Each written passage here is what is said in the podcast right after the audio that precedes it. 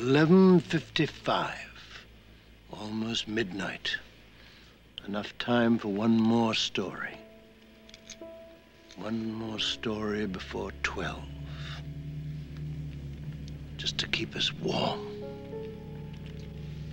In five minutes, it'll be the 21st of April. 100 years ago, on the 21st of April, out on the waters around Spivey Point, a small clipper ship drew toward land. Suddenly, out of the night, the fog rolled in. For a moment, they could see nothing, not a foot ahead of them. And then they saw a light. My God, it was a fire burning on the shore, strong enough to penetrate the swirling mist. They steered a course toward the light, but it was a campfire like this one. The ship crashed against the rocks.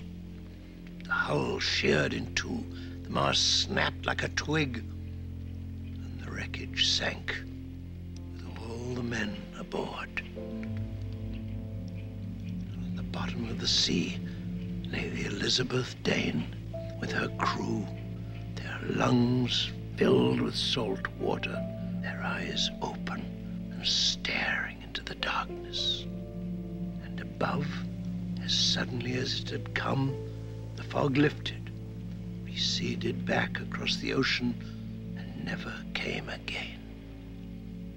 But it is told by the fishermen and their fathers and grandfathers that when the fog returns to Antonio Bay, the men at the bottom of the sea, out in the water by Spivey Point, will rise up and search for the campfire that led them to their dark and icy death. 12 o'clock, the 21st of April.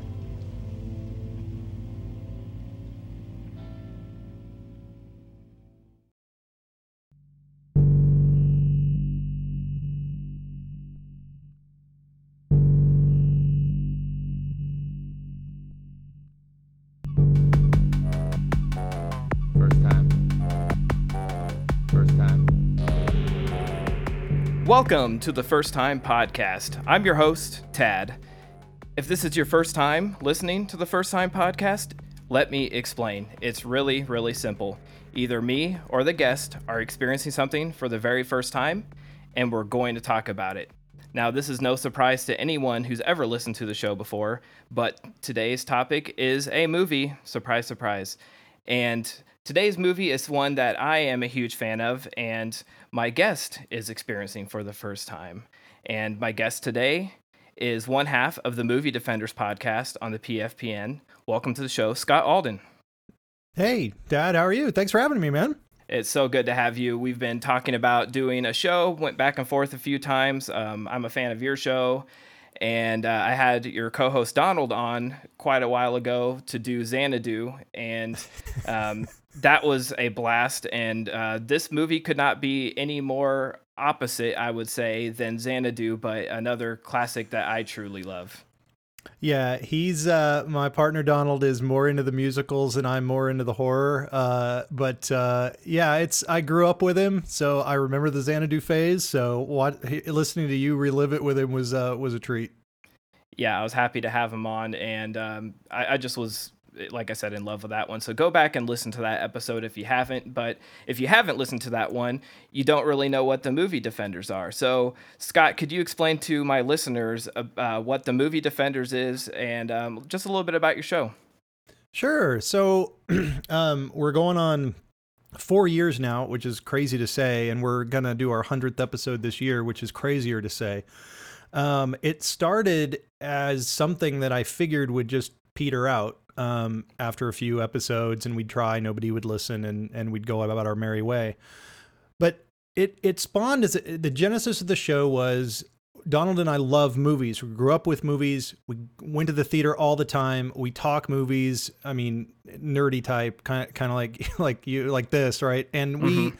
got real frustrated with other movie podcasts because, and and not all the ones. Like I can't really think of examples on the PFPN that do this, but a lot of them, I would I would search for a movie I loved and I'd listen, and they'd do one of two things. They'd either spend the entire time ripping it, uh, just to be cool or act like they could have written something better or they could have done it better, the 2020 hindsight thing, or they would claim they loved it, spend an hour talking about it and 40 minutes joking about all the stuff they hated about it. And I thought we just kind of figured there's got to be a place for people to just love movies and celebrate them and not harp on the negative stuff about them. And so we started with probably the most panned movie series that exists, and that was the Star Wars prequels. And we just talked. Uh, look, I, I we could have sat there for an hour and griped about Jar Jar, and we do tend to lend into popular movies, um, and and popular blockbusters, things like that. Um, and and we could do that, but everyone's done that. But what about the stuff that was pretty awesome? Or what about the stuff people get wrong? They think it's all CGI. No, there was way more model work done than anybody knows. So we do that. Or if um, there is a movie that one of us doesn't really particularly like, and and an example for me, I I did not care for Captain Marvel. Uh, I thought she was a poorly written character. I thought Marvel was trying to do some things, and I don't think they pulled it off. But in a two and a half hour show, I talked for two hours about the stuff I loved about it because I don't have to sit there and rip the whole thing. So it's a positive, it's a positive movie review podcast. And honestly, if if Donald and I watch a movie and we both just hated it, we're not going to review it. There's a there's plenty out there if you want to listen to that. So if you if you love stuff or you're like, man, I like that movie. Why is everyone ripping on that movie? Then our show is probably probably for you. Well, I, that's what I really do like about it because I mean, from time to time, I am I, I'll admit I am um, a pessimistic person at times, but I I get plenty of that from other podcasts. So it's nice and refreshing when I see something. I know I'm going to not get the that negative vibe. Like I've listened to um, How Did This Get Made, and I know there's a lot of huge fans of that show, and I'll probably get some some hate tweets or something from saying this, but I've tried I've tried listening to that show, and it's the exact opposite of you guys. It's like. Yep. I mean, it, and some of it's not even like in good humor. It's just mean spirited, and I just don't dig it. I, I understand it has an audience, but it's I'm not that audience. So uh, Right. I, I do appreciate that you guys put a positive twist on it, and you know try to find the good in in films. You know, and there's another thing. There's a there's a reason for every for the reason the credits at the end of a movie last for 8 minutes is because that's how many people are involved in every frame of that film. And we've been lucky enough to develop contacts and friends at places like Industrial Light and Magic and Lucasfilm and Lucasfilm Animation. And when they tell you, like when someone says, I don't know, the new uh, Terminator Dark Fate movie, oh, I hated this thing. Do you, to just listen to them talk about the meticulous work that went into getting that single frame of film up there. And there's also a written reason everything's on screen. The director and writer thought about this longer than the audience did, I assure you. And there's a reason for it. You may disagree with the reason, you may not like the reason, you may not like the finished product, but they didn't just lob things at the screen. And we try to discuss that. Like, uh, you know, at the end of BVS, everyone makes fun of the Martha moment. Why did you say that name? There's a reason for it, and I won't bore you, but there is a real story written reason why that moment's there, and that's what we also try to unearth is the why. Why is this here? Because there are reasons. Well, yeah, I mean, you guys go deep, deep into it, and you guys have some fantastic guests. But like, I mean, you you go at least it seems like usually at least twice as long as the movie at times. I mean, you can't go twice as long as um, the Snyder cut because that would just be a full day of podcasting. But uh, you know, I, I just recently listened to your Idiocracy episode because I love that movie, and uh, it was just you know I, I laughed along with you guys because it's it's so such a funny and it's more relevant now than it was when it came out and Sadly. uh, yeah but you know it's it's a great listen and like I said uh, we have so many shows that I love on the PFPN um, and it's, it's just a cool big podcast family I I know the guys were uh, guests were guests on your show for um, uh, the it episode and I couldn't make it I forget because of scheduling or something yeah. and um, I'm you know, I, I would like to come back on sometime, but I was sort of, in retrospect, glad I didn't, just because I was not a huge fan of that, and I, I'm like, I would have a hard time not complaining about the movie. I, I wasn't a huge fan, so it's I, I, sort of have the thing too, where it's like if I don't have anything nice to say, don't say it at all. Um, so, right. but but I always remind people too that every movie is somebody's favorite movie.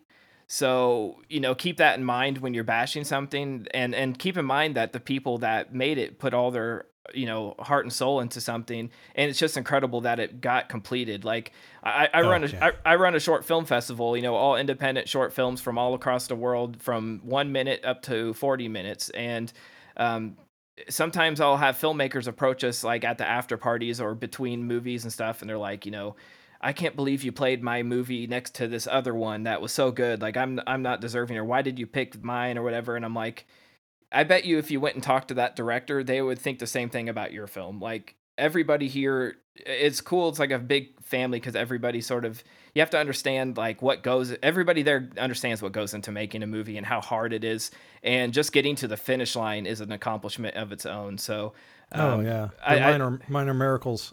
right, right. So I just think it's it's great that you guys celebrate film because that's what we should be doing. There's so many. Uh, you go on YouTube and you see trailer reactions or movie reactions right away. People want to be the first person to get on YouTube and record a negative video about a movie, and it's just a bummer. And luckily, that there's like a sea of that stuff, so uh, it's like you can't even find. You know, all a lot of that stuff just gets ignored. But um, when you have fanboys who are you know trying to review bomb Godzilla versus Kong uh, because they're mad at Warner Brothers or you know it's just a yep. lot of the film fandom is so toxic and yeah.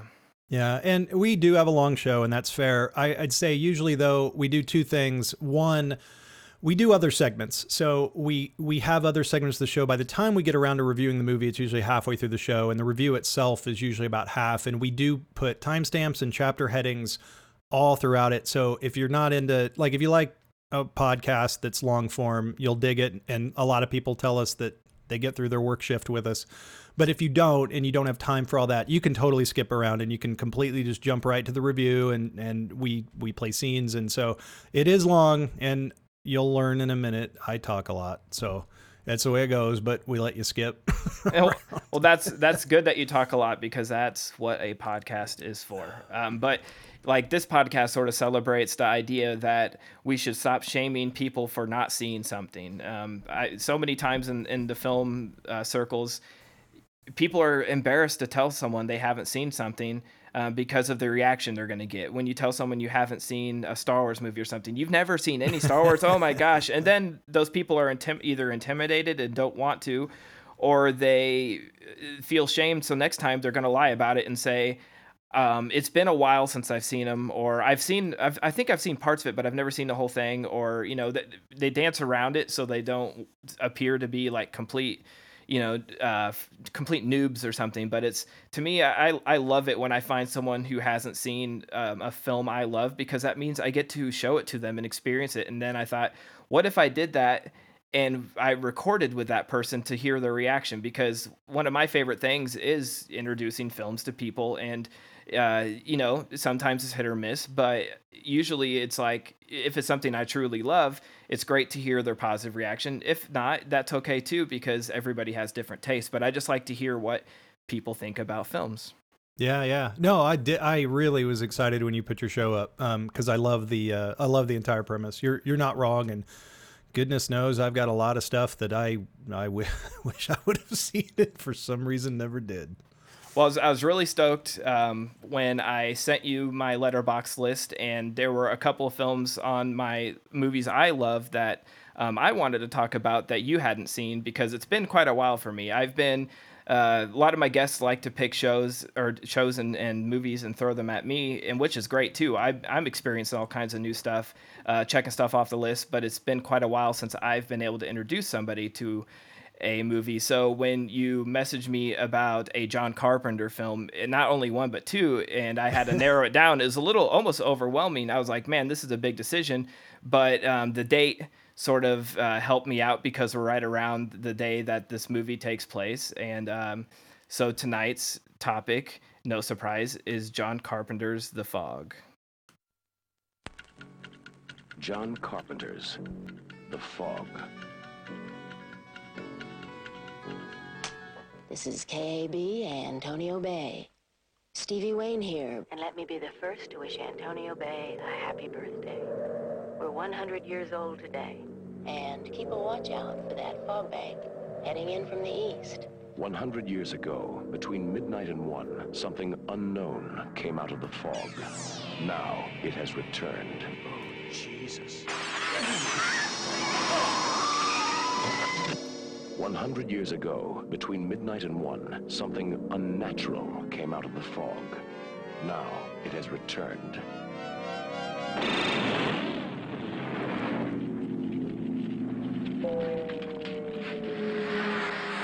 Years ago, between midnight and one, something evil came out of the fog. Now it has returned. Who's there? The fog. Antonio Bay has a curse on it. We're all cursed. There's, there's no water getting here, but something awful cold did. I think I'll go to Vancouver now.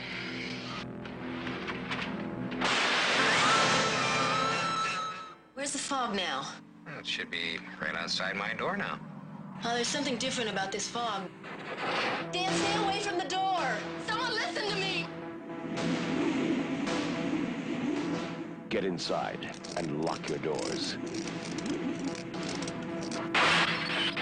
Close your windows. There's something in the fog.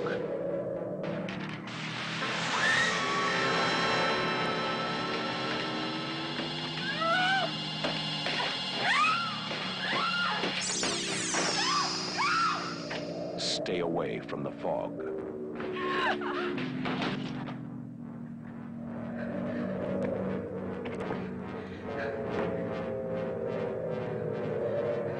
From the creator of Halloween, the ultimate experience in terror and suspense. John Carpenter's The Fog, starring Adrienne Barbeau, Jamie Lee Curtis, John Houseman, Janet Leigh as Kathy Williams, and Hal Holbrook as Father Malone. The Fog. What you can't see won't hurt you. It will kill you. Between midnight and one, it will find you.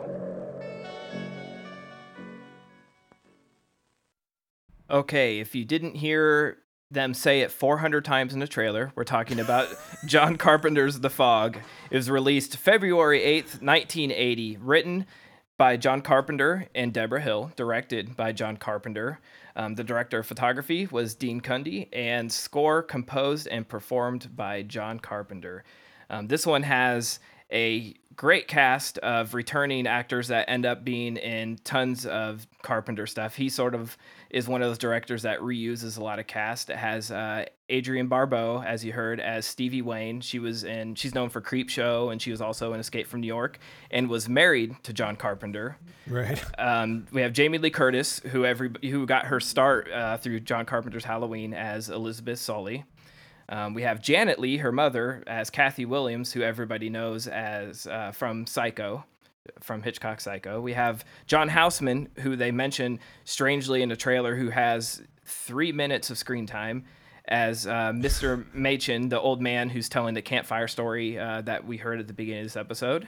We have Tom Atkins um, without a mustache, so that's sort of weird, as Nick Castle, who was Right. in Halloween 3 and um, Night of the Creeps, two horror movies he was known for. Um, Yep. Ch- Charles Cyphers as Dan O'Bannon. He is a weatherman um, who was also in um, Assault on Precinct 13, Halloween, and Halloween 2.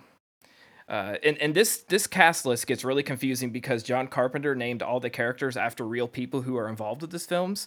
So um, pardon me if I if I mess any of these up because That's it- right. it's so confusing. Tom Atkins is Nick Castle. Nick Castle is the guy who played Michael Myers and Halloween. So, anyways, um, Nancy Loomis, not to be confused with Dr. Loomis, as Sandy Fadel, who plays Janet Leigh's assistant in this, and she was in Halloween, Halloween Three, Assault on Precinct Thirteen. Um, she only has nine acting credits to her uh, name, and five of them were John Carpenter films. Then we have Hal Holbrook as Father Malone. Um, he's the uh, yeah father who's in this movie, uh, and uh, we'll we'll get into that a little bit later. Then we uh, have a couple more names. Um, George Buck Flower. He's sort of a character actor that's well known as Tommy Wallace, which another name that's confusing because Tommy Wallace is the set director of the or the production designer of this movie. Um, also the director of Halloween 3. And uh, he's the captain of the ship that gets attacked first in this movie. And then in a very small cameo right at the beginning of the movie, we actually have John Carpenter. Um, he's playing like Right. a, an employee to Father Malone, like an assistant at the church. So um, what a cast. It's like a huge ensemble cast for such what seems to me is a small movie. Like this movie was um, the follow up to Halloween. It has 74% fresh uh, rating on Rotten Tomato Rotten Tomatoes. I watched a Siskel and Ebert review earlier of this film. They were Oh, not, not fans of it. Um, Right.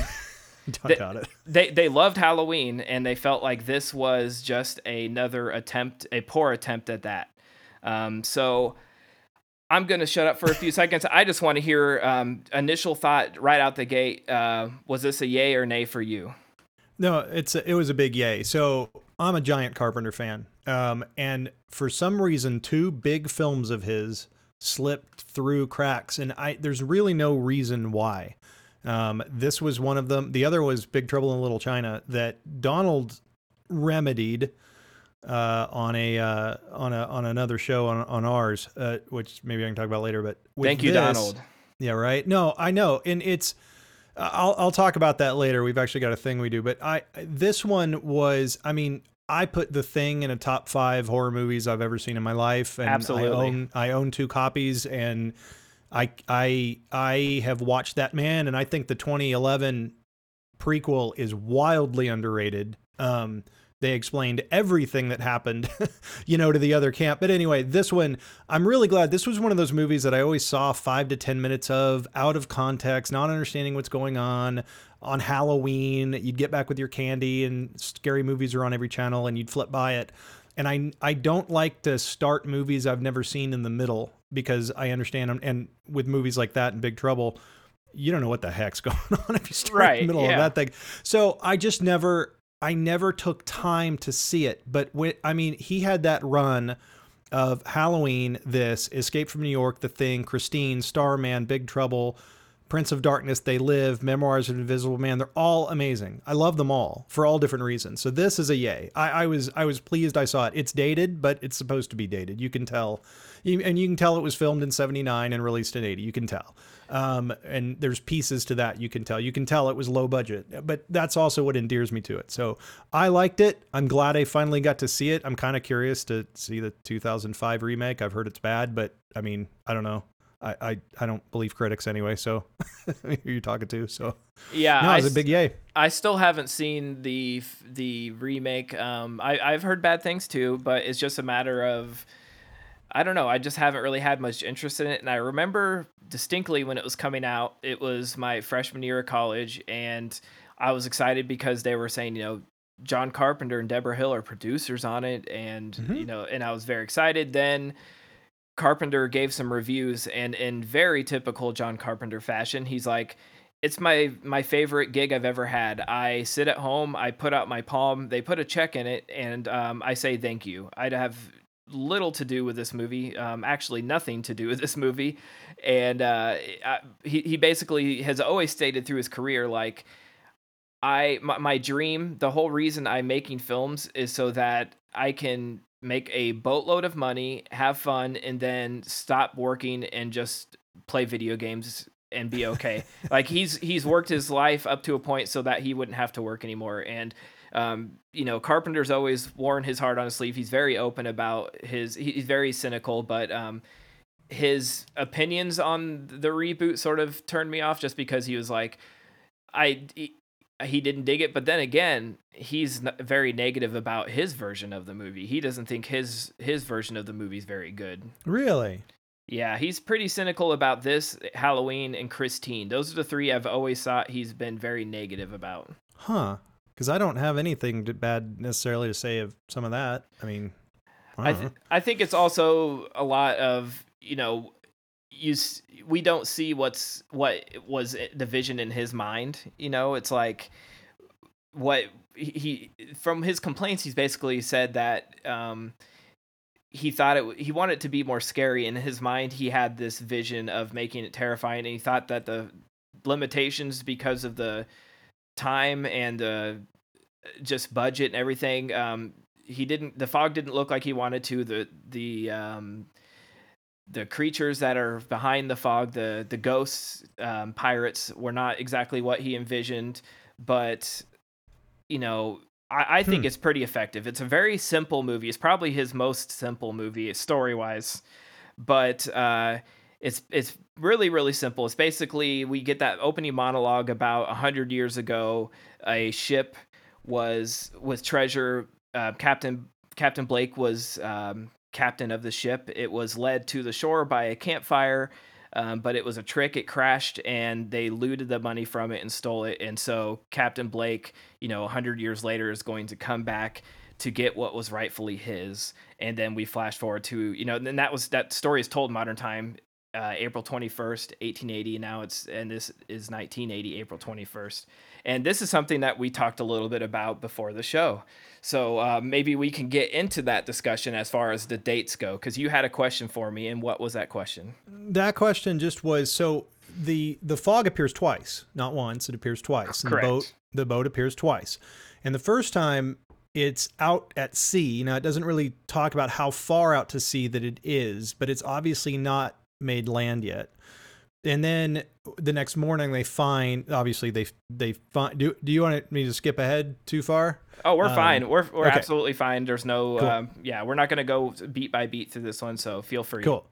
So when they find the wreckage or they find what's left of the, the ship and, and they're trying to figure out what happened, um, it's the next day, it's the next morning, and then the fog really rolls in. So where I was confused um, and wanted to know from you or if you'd figured it out was fog day because the uh, the DJ uh, when what's her name? What's her character's name?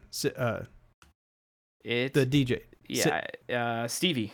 Stevie, when she she says happy, let me be the first to wish everybody happy birthday, and that's because the clock rolled over to midnight to one. So I thought Fog Day was that very first day it hit the ship out to sea, but then it the rest of the movie acts as no, no, no, Fog Day's the next day. So I don't know, set me straight, or is there really no answer? It it sometimes we think about these things too hard. Well, I think there's a couple different answers. Because first, to me, it, the story he tells is that this uh, Captain Blake ship wrecks at like five past midnight. I think is what the the thing is, and I think they've said it a million times in that trailer, right? Uh, uh, right after midnight. It, it's so weird that they put an emphasis on this, and then there's still some questions because you're not the first person to sort of question this, and you and Okay. I, I I questioned it again after, and I was sort of paying attention last night. So in my mind, I'm thinking, okay, so it, it, it rolls over. Stevie's talking about, you know, happy 100th birthday, uh, you know, to our town. Here's uh, Antonio Bay 100th anniversary. It's 12 past midnight. And then we like people's um, shit starts going weird. People's clocks are cracking. Um, you know, her, her stuff starts going crazy. Um, Tom Atkins, he's driving his car and his windows shatter. He at this point he's picked up uh, Jamie Lee Cur- or Kathy Williams or no, no uh, sorry Jamie Lee Curtis uh, Elizabeth. He picks her up. I'm gonna mess, mess that up with uh, Jamie Lee and Janet Leigh, but um, Right. it's everything starts going haywire at 12:05, and then you know it, it's sort of they kill all the people on that first ship, and then you know everybody goes to bed, and then it's the next morning, and her son finds this piece of driftwood, so we know it's technically a new day, but it's still April 21st because you know it's just morning now. Right. So when the ship rolls back in the second, technically the second time, it's still before midnight. So technically, it's Okay. still April twenty first. But we they never really indicate a.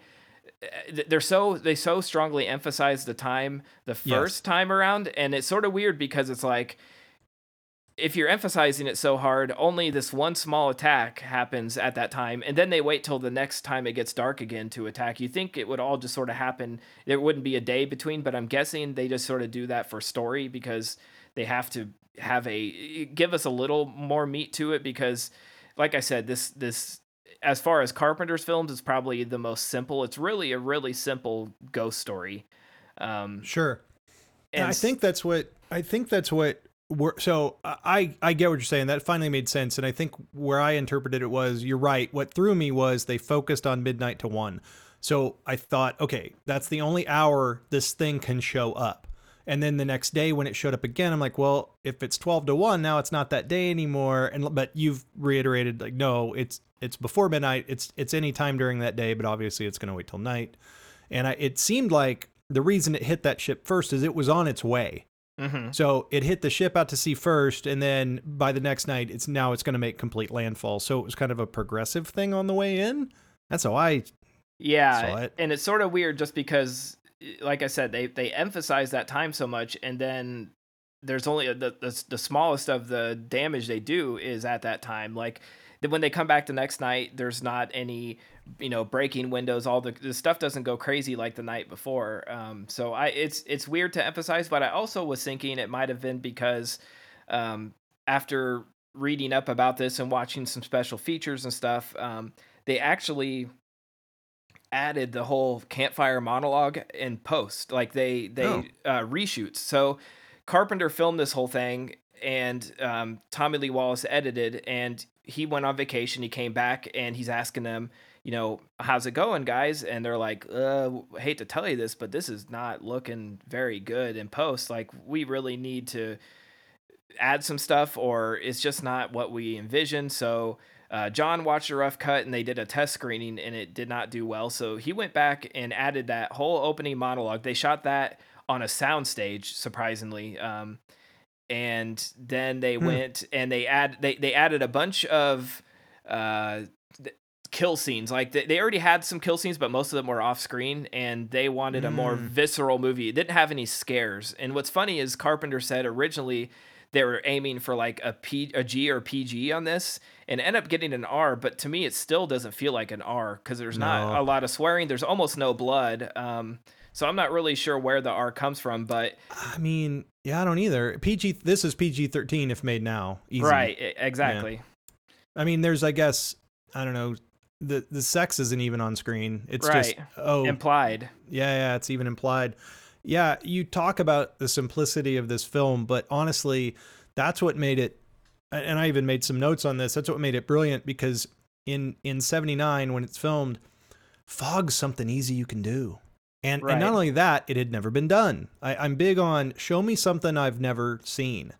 And I know we're talking 40 years after it was made more, so we act like we've seen it, but then it's easy to do. It's also inescapable. It's almost like the blob or Mhm. um, something that that you no matter what you do, you can't get away from it. I'll, I'll I've seen 45 minutes of the remake and then I I ran out of time, but I will tell you there's a moment where a guy traps himself in a freezer because it's completely airtight Okay. and it it can't get in there. Now he ends up damn near freezing to death because he tried to escape that way, but that made sense. So you can't get away from it. It's easy to do. It's easy to produce. And he said maybe he didn't like the effect, but I, I mean, it it still holds up to me. I mean, I understand if you had CGI, you could do it in two seconds and it, nobody would care. But for what he did, and he they made it glow, which that's a question I had for you. If you know, was the glowing because that's what the effect had to look like? They had no choice?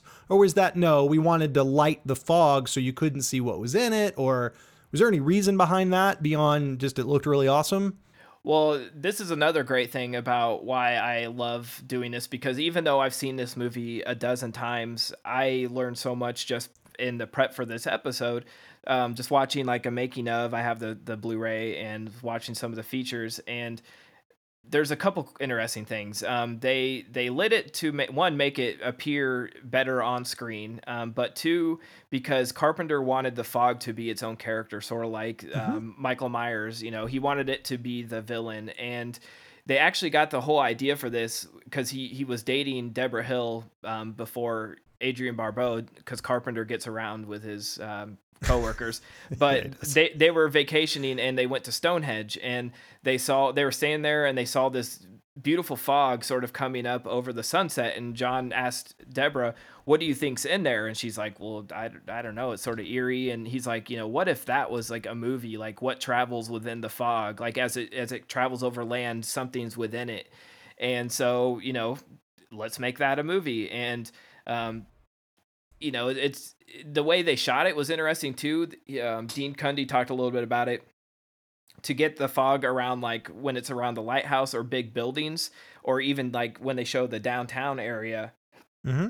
what they did was they photographed these buildings um, on their own without any fog. Then they went back on a like used miniatures and shaped ma- built out like miniature versions of these buildings in the shape of them but they blacked them out completely and then brought in this fog. They filmed the fog going traveling around those shapes and then superimposed the two over. So it's like a green like an old style green screen type thing where they've basically filmed the fog on like a green screen and put it up, up on top of the photograph of that location so that it would naturally as a miniatures it would travel around these physical locations because it's a lot easier than bringing in humongous fog machines That's awesome, and it makes sense, and it is a character. In fact, I think the the how it's lit, it made it harder to see the the pirate ghost. I always think of the South Park episode, pirate ghost, but no, you couldn't see them really well, which is fine. So again, it's one of those deals where the director said I didn't like it, but the fact that you couldn't see them really well made it scarier. What you Yeah. can't see is scarier than what you can see. So yeah. Absolutely, I agree with that, and um, he sort of he talks about that too, like that when the reshoots they did that scene where you do see one of the pirates' faces and it has like worms coming out of it, and he's not Mm. he was that that was something they added in because um, the test screening people said it wasn't scary, and at the time he actually referred to. Um, David Cronenberg's scanners. He's like that showed everything in bright light, so we wanted to have a few scenes like that, which is a weird comparison. Like you get one second of a side of a face with worms, and it looks like you know pretty dated and not great. But um, to me, I agree with you. Is that you know I didn't need the glowing eyes on Captain Blake. I, I'm not a huge fan of, and seeing that face, like I just sort of like the shadowy figures. I thought that was cooler. Yeah, I mean Spielberg's always mad the shark work really well, but that made the movie awesome because we never saw the thing until you know the last thirty minutes. So it sometimes it works out for the best. Yeah, like a happy accident. Happy accident. Yeah, no, that makes all sense in the world. I I think the fog was a character, and I like I said, if I'm if you've got the budget you had and the technology at the time, and that's an easy scary thing, and and they did, you know, go into the um the ship out to sea. You you said it like we always say on our show. There's a reason for everything, and the reason it happened is because there has to be a reason that these characters the next night start getting scared it's coming back, or otherwise they're just gonna be like, oh look, it's foggy, great but they need to understand that there's a threat in there before it gets there or they're not going to be scared of it right so it, it completely served a purpose i loved the fog I, I loved the idea and the concept and while you say it's simple those are sometimes the i mean sorry i mean jaws it's a shark eating people. I don't know how much more simple it can be. So simple doesn't mean bad and simplistic you know i, I we say that all the time. People are like oh it's not a complicated does it have to be? If it's executed well it doesn't need to be at all.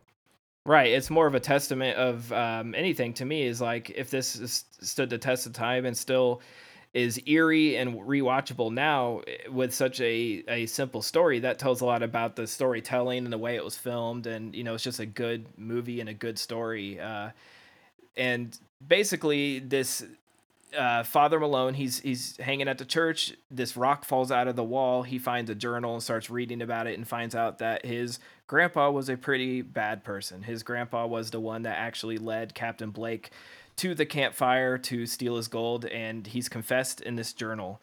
And so um, we sort of jump to our other characters and we, we learn a little bit about them. It, it's interesting following them throughout the day. Like we have Tom Atkins playing Nick, and he's sort of a ladies' man. He picks up Jamie Lee Curtis, uh, who's Elizabeth, and it's an interesting jump from uh, Laurie Strode to Elizabeth because Elizabeth is a little, she's like um, sort of just uh, a travel traveling hippie type girl, uh, artist.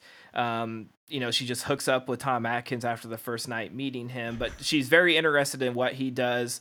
And we find out that he's like, he is he like a sailor too, or is he like, a, uh does he work at the docks, or what's his like? I don't know. In fact, I was going to ask you, it was interesting. You now connected the dots for me because I thought, well, she kind of hooked up with him kind of quick. And then what's really interesting is for a quick hitchhiker hookup, they sure hold hands and hug a lot the rest Yeah. of the movie. But you saying, "Oh no, she's from there," and and they may in in the sequel they may or in the next movie they make a lot a big point about the family names still living in the town that the descendants of the six that started the the community those descendants are still there so now it makes more sense that she was returning home and this guy yeah while she doesn't know him he's from the hometown. He lives there. He works there. He's not quite as estranged as it came off i don't know what his job was well wait a minute. That's not true. He talked to He's like type of Coast Guard type thing or something. something. He he did mention he knew everything about the boats and, and yeah it's something. I i know they never say but he alluded enough to it. He he's got a yeah. I don't know if he's in law enforcement at all but Yeah, because they're out in the water and they're looking for that boat, and she's like, "Is it normally like this?" And he says, uh, "No, this isn't. You know, this isn't." he said he inspected it didn't he he said i was on here just two days ago Yeah, and so did he maybe use the word inspection i don't know I don't know either, but he he works somehow in boats or you know on the docks or some kind. So they they go looking for the boat and they eventually find it, and, he, and it's a big mystery. We know as someone as the audience who's watched it, and it's sort of cool how they do it because they go into the boat and and all the gauges and glass and stuff are broke and stuff is rusty from salt water, but the the deck and the floors and stuff are dry and.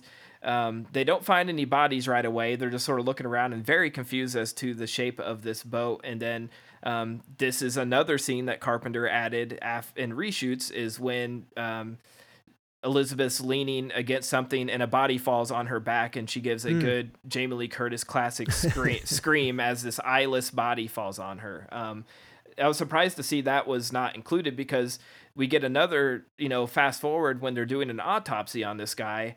Um, I guess it. I guess they could have just fast forwarded to the autopsy and he would be getting inspected. Like they just. But it, it seems weird to me that that would be something added because what? How else would they have found it? Maybe they had a less um, visceral scare, like they just happened to find him on the floor or something. I don't know. But to me, it seemed very much a Carpenter moment with the body falling on her and getting the good jump scare out of her. Yeah, 100%. Yeah, if you don't have that scene and maybe you're right, maybe there was a different version of it, you don't know how maybe maybe it just there is a there is an in-between scene where they're just boating back to shore and they're looking at the body under the sheet and they're talking about, "Oh, that's awful." But it sounds like that was a reshoot as well Yeah, I Uh, would assume so. or added because if you don't have that then you don't know how we got to the autopsy so it's either a line of dialogue but again it's that filmmaking rule show me don't tell me and it's better to show it to you um and and yeah and then obviously you get to the the autopsy which that that moment actually that was the only time i was confused i mean look uh, supernatural stuff is supernatural stuff in horror movies. You don't have to explain it. It doesn't matter. Like, why does the Annabelle doll do it? Cause it does. You don't Mhm. have to worry about it. So, um, when the glass breaks in his truck, when the fog's not really around, like you don't need to worry about it. It doesn't matter. It's telling you that things are starting to go sideways here. But the one that did confuse me is why the body got up and walked for a hot second and then collapsed. Yeah, That was the it- only part of it I quite didn't. I just didn't like possession wasn't part of the rules, like the rules of the fog, right? They it just I don't know if it broke a rule or just didn't quite explain it. I don't know. Yeah. Do you make anything of that? I'm not trying to dig the movie at all. I love no, it, but no, I, you're you're doing what you do on your show and and just trying to find a reason for their decision, and it makes sense because um, it, to me, most likely after reading or, or hearing about what they've done, is probably just because um, they just needed to add some more scares, so they probably added that body falling in and the autopsy scene instead of just saying off screen, you know, or on just saying it rather than showing it, like, you know, he he died. Oh, we found one, but it is also sort of weird that they only find one of the three. Also, um, there was three people on that ship that died, and they and they they left Oh. one. You know, it's sort of I've always questioned that too. so the reason I just thought of it, I forgot. He writes a three on the floor, Yes. indicating we got to kill three more. It's like three down, three to go, right? Uh, See, like I, that's I, what he said because six must die. That was part of the thing. Okay. So I assume, right, when the body falls on the floor, they look and it wrote a three on the ground. Mm-hmm. Now, I mean, Wyatt got up and walked for a second. I don't know, but that was the purpose of it is to start leaning into that. I, I assume, right? Yeah, well, that see, I'm I'm now putting some pieces together too because that um, the Stevie, the DJ, um, her son, like I mentioned earlier, he finds this piece of driftwood and it says Dane on it, and she finds it intriguing, takes it with her um, because people are starting to question what happened the night before. They're all saying, "Oh, my car alarm went off, my alarm, my um, Right. clock on the wall shattered, all this stuff." So people are starting to question it. And Stevie's like, you know, what's going on? So she takes this piece of wood that says Dane on it back to the uh, which is really cool. The the lighthouse, which is also Yeah. the radio station, really cool uh, idea to to sort of have that double you know location. But she brings it with her while she's listening to um, station bumpers, and it starts inexplicitly just leaking water, and it changes to um, "Six Must Die." The t- the words on it change from Dane to "Six Must Die." And it, Right. you know, floods her tape player, and then when she gets back to it and put it starts on fire, and she puts it out with the uh, fire extinguisher, and it says Dane again. So she doesn't re- even see where it says six Must Die," but um, Right. we know something supernatural is going on with that piece of wood and and it's interesting because like as audience we sort of catch what's going on but the characters in the movie are, are still not putting it quite all together so um that's Yep. when yeah that's when they find the corpse and when uh we're, we're da- now she's found the corpse people are started questioning what the hell is going on in this town and um meanwhile it's it's interesting because stevie um, Adrienne Barbeau is the lead in this movie, but we have three sort of separate stories going on. And uh, I didn't really realize until watching it this time, like Stevie, outside of talking on the phone with the weather guy, um, she has no interaction with like any of these characters, her son and that guy on the phone, but never actually um, until the very end, never really even has a scene with these people. Um, she's sort of her own thing, and I, I love that she's like a strong female character lead that's on her own. Because I know Carpenter's, um, you know, was a huge um, Howard Hawks fan, a huge Hitchcock fan, and so he always liked having strong female leads. And of course, it it doesn't hurt when you're married to him to put them in that uh, lead role, but.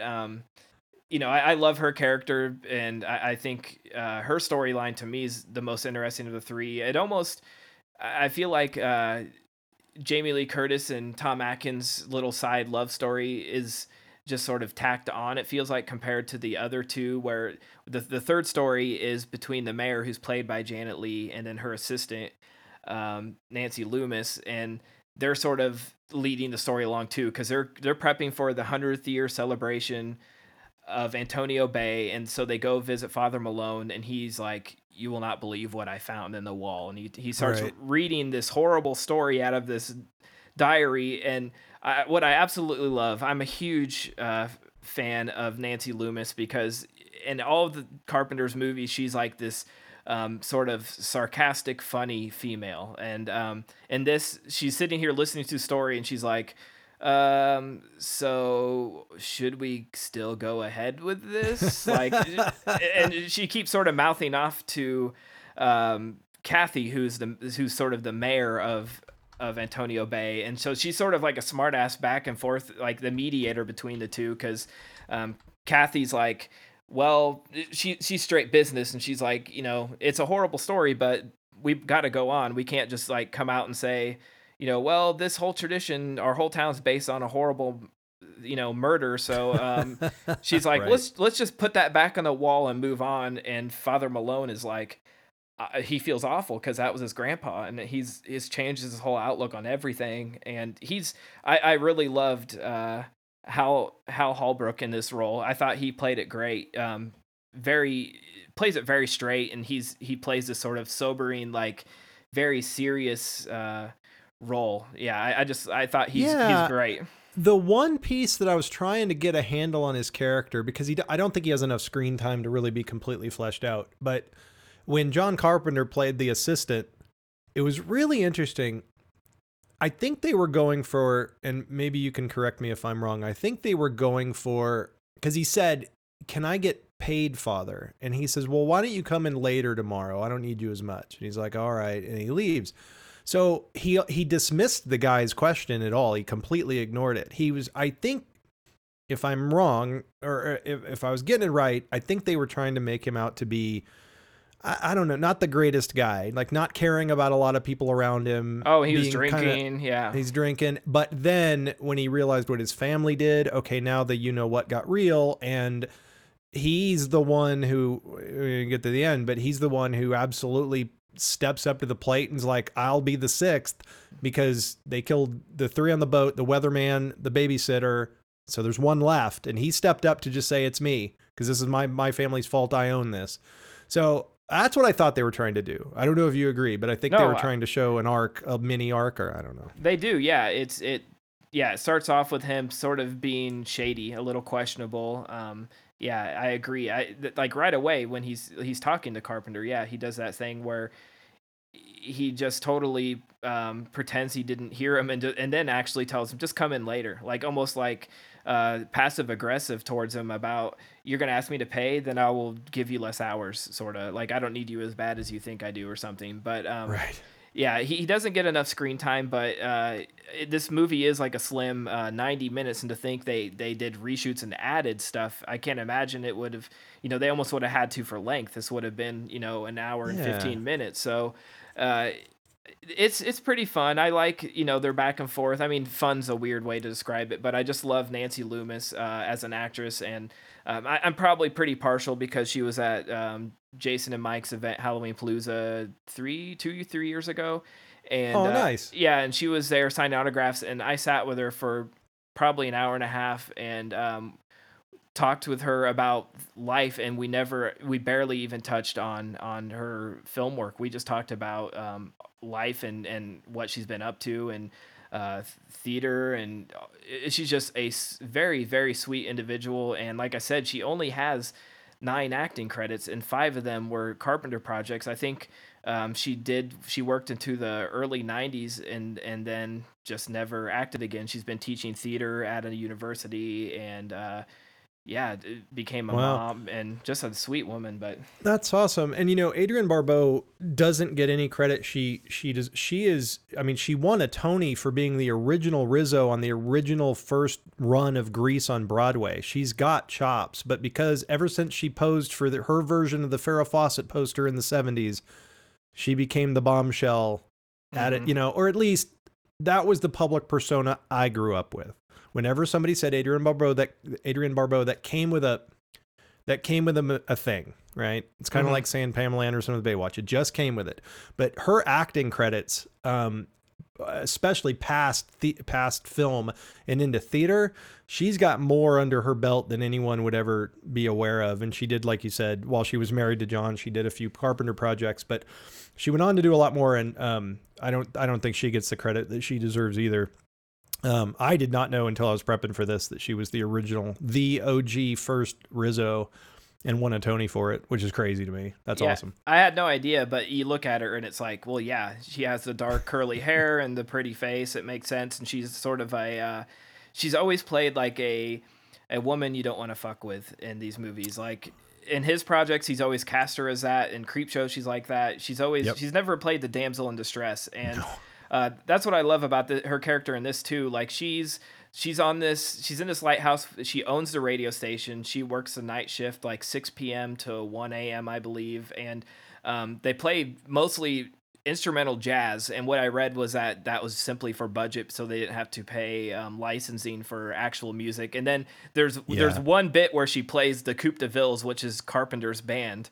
Um, so they got Uh, around with that, but it's sort of funny that it's like all this jazz and then they play like one rock song. But um, Yeah. she she's You sitting know- out that lighthouse and she's she's watching the fog roll in and she's calling uh, Charles Cyphers' character and telling him he's he, they're flirting back and forth. He's like a, a weatherman and she he can see stuff on the radar, so they're they're sort of having back and forth. She physically sees things out the window and she's looking for stuff to talk about late night on the radio, and uh, he's just sort of lonely at this this weather station. So they they have this fun chemistry back and forth where they don't they've never seen each other. They don't actually know each other, but they somehow have this um, unspoken relationship.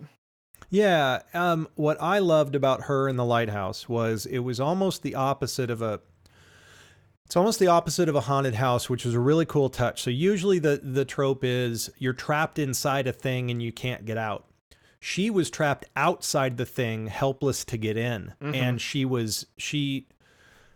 that's very cool. She was isolated, which is done in a lot of horror movies. You're out on your own, you're stuck, whatever. Um, but this was done differently, and I know that the fog eventually reached that area, and she had her own problems going on. But um, for most of the film, she's isolated in a different way that horror movies don't do. It was a feeling of helplessness but for those that she loved and those that she cared about and the town she loves, it was almost reversed for me. Rather than being stuck in a haunted house, she was outside it trying to get in, look in and help those inside. Does that make any sense? Absolutely. I mean, that's that's a really cool way to look at it because she has a bird's eye view of where this fog's going and she has the advantage of being able to speak through the radio. She's I mean, in this small little town, she can reach everybody and anybody and everybody. And there is a scene eventually where she tries to make a phone call and the power lines go down, but she still has the power of radio. And um, there's even a scene too where the, the power goes out and she she's prepared. She has a backup generator, so right. nothing. You know, she's she's so.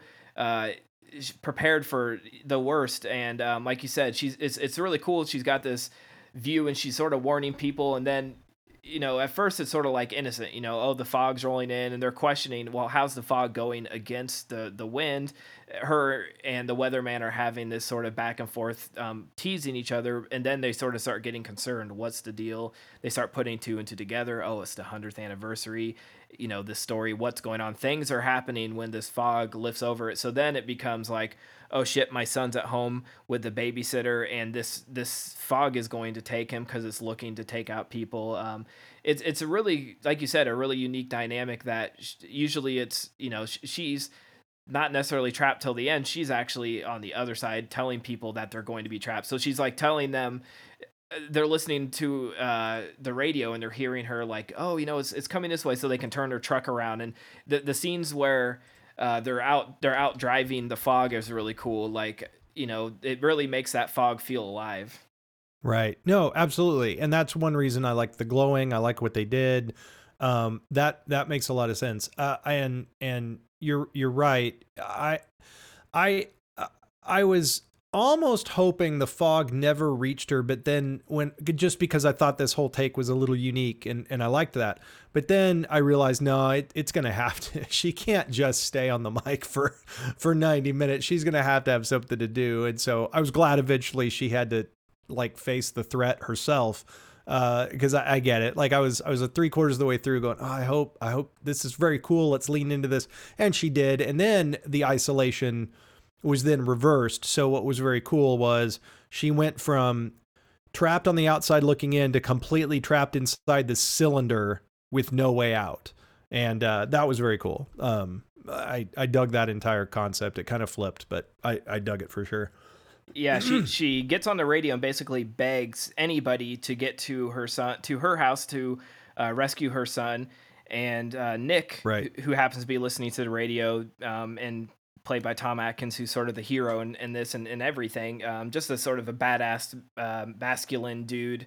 He, uh, of course, makes it just in the nick of time. Sorry for the pun, and uh, gets him out of there. Unfortunately, Mrs. Corbett's Corbett's does not make it, but um, no. it's okay because we've only seen her in this one scene, and she was. I know. Uh, not listening, you know, and she's like, "Just go to your room. You're all crazy." But um, she also has to hear the ra- the weatherman die, who she also is the same thing. She's warning him, yes. don't don't go to the door, don't go to the door, and he's sort of too macho to, you know, he's almost showing off to her over the phone. Well, I'm gonna, yes. you know, who's there? Whoever is on the other side of that door, not better not be there. They're gonna have to deal with me, type of thing, and he pays for it. Yep, and the only other one that was a little, which was good. So what that does is it makes the threat very real to her. So they they go from so the two stories the the two outsides the two stories dealing with the fog the janet Leigh one didn't quite deal with the fog but um um the nick and and jamie lee curtis's character that and i i need to get the cast list in front of me sorry you're okay um, elizabeth elizabeth they have to um they start figuring out as time goes on that there really is a threat in here and then it becomes really real uh, when the weatherman dies and she has to listen to it. Um, and again, that starts her feeling of helplessness. Um, and she ha- and, and it is interesting. She has a moment on the mic and she's talking to her son and she says, I'm sorry, but I have to stay here. Like she had to make a decision. It was interesting because she can get in her car and go and go to her kid.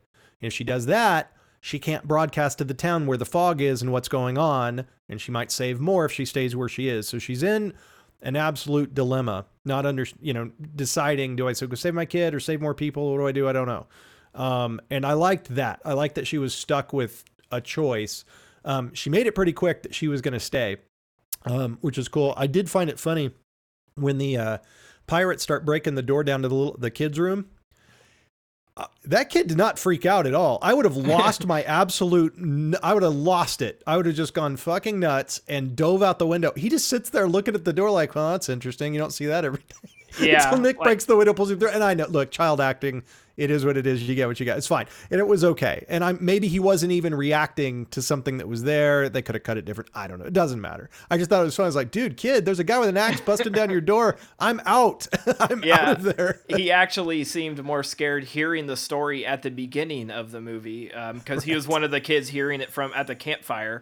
Which Bro, that's right. who's letting their kids like hang out with this old guy at night at midnight little you know nonetheless right by the the sea like listening to horror stories that really happened in the town um he seemed i mean yeah it's a scary story but th- he should know like okay if somebody just told me that story and the next night a, a goddamn pirate ghost is knocking through my door my bedroom door you're damn right i would be breaking through the window nick wouldn't have to break the window i'd be out so I know, right? So it was just funny. I it's all good. Sometimes it's an editing thing. Sometimes it's a you know you you try three or four takes and the kid just does what he does and it's like well it's it's fine. It's okay. Like I said, I don't mind if I if I see a see something in a movie. It doesn't ruin a movie for me or anything. It's all good. It is. It was, it was interesting. It is Stevie's son, and Stevie's a badass. So I mean, maybe he's just like really tough. But um, Stevie's watching this fog sort of roll through, and she does the right thing, but end up being the not right thing. She says, you know, the only place left you guys have to go is to the old church, and um, that's where we get Nick, Elizabeth, Andy, and uh, Kathy and Sandy, Father Malone, all of them um, together finally. Like this ensemble cast outside of Adrienne Barbeau. Finally, they head to the church to escape the fog. They end up there, and that's where Father Malone sort of tells them, like, here's the deal. My grandpa was an awful person. You probably shouldn't have come here. But they, he's like, can you help me break down this wall after the pirates start busting through the stained glass, which is really cool scene. That was cool. yeah, they take over the church, and I just love, you know, just the cinematography of it. Um, the the stained glass getting broken in, the the hands with the sort of stuff hanging from them, the gauze and the seaweed and stuff breaking in. Because they were they were lepers, right, yeah, which is the reason for all the gauze. Yep. yeah, because they that was one thing I didn't really, and I guess you heard a little bit in the the prologue, but they didn't want this. He mentions in this journal that they didn't want this leper colony moving into Antonio Bay, so they thought if we kill, if if we steer their boat onto some rocky spots and they hit these um, rocks, if they follow the campfire, not only will we not have to deal with these lepers, we'll also get all their treasure that's on their ship. It's a you know win win for them. So um, he they does that. in the in the new one they leaned more into that piece they actually they do a flashback where you actually kind of see the moment and they loot the ship on purpose and light it on fire. Like they wait for it to crash and then they looted it.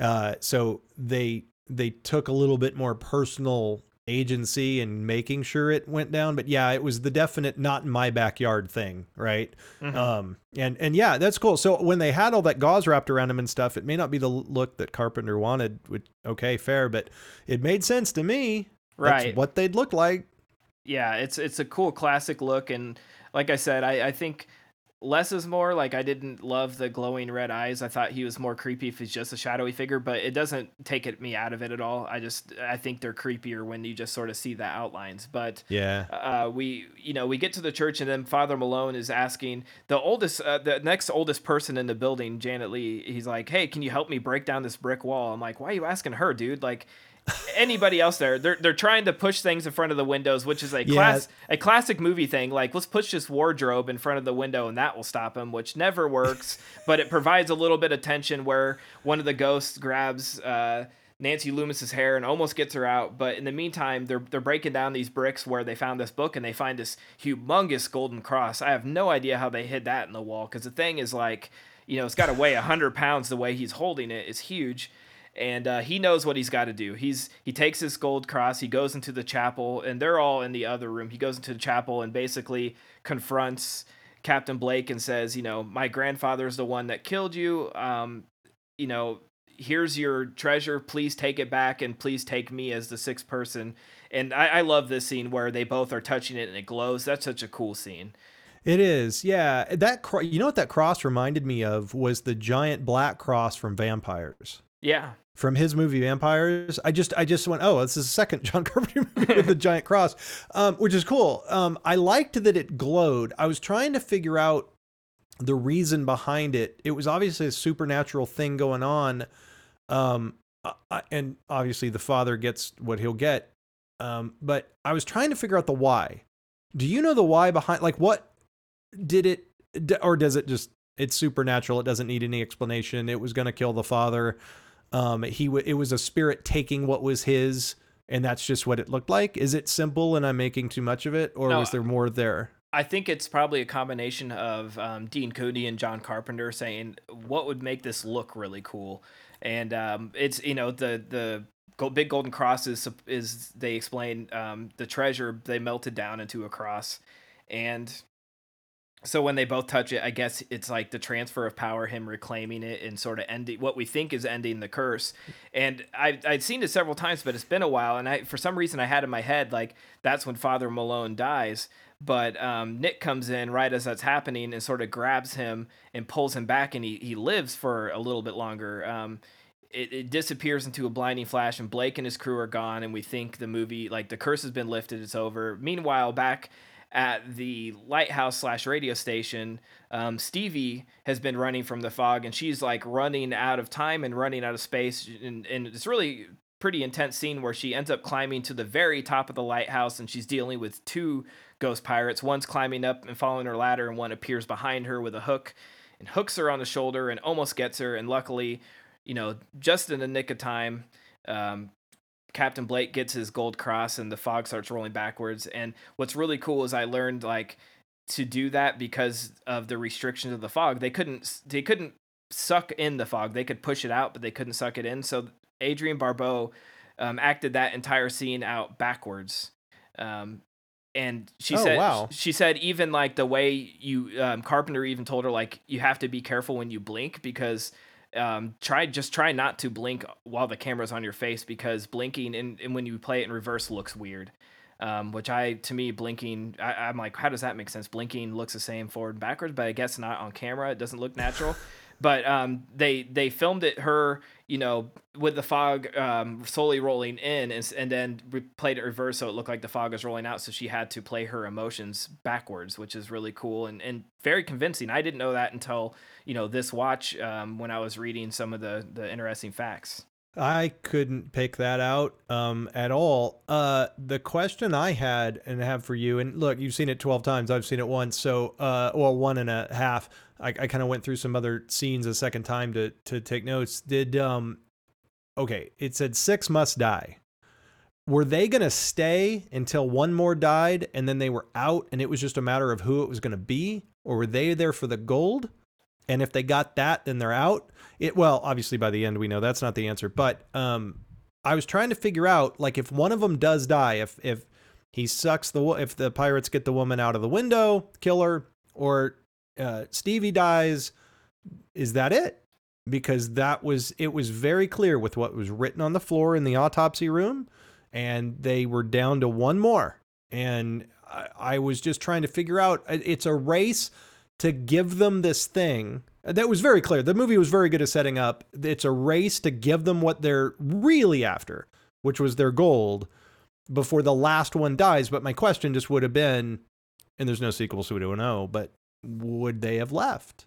Right, and that's uh, I, I honestly probably am guessing, and this is just speculation. Um, just knowing Carpenter and and his stories and how some of his stuff just sort of is happy accidents. I'm guessing that he has no resolution to that. I, am guessing yeah. that um, you know it's just no. something that most people wouldn't think about. It's like you know, I know I'm an uh, idiot. no, no, no. It's good to think about that stuff because he's like you know, like you said, um, if if it was the case of they they just wanted the gold and um, then you know Nancy Loomis's character was never really in danger, or you know if they would have a- after he took the gold, it's like, oh, we're all safe, and that's the assumption we're meant to um, believe. And then they have like a second sort of fun ending where um, Captain Blake comes back and does take out Father Malone, and That you was know, the best. That was awesome. I was so thankful that scene happened. And I Yeah. don't mean like, oh, I'm glad they killed the guy. I mean, it just added a much more impactful ending. It it changed everything.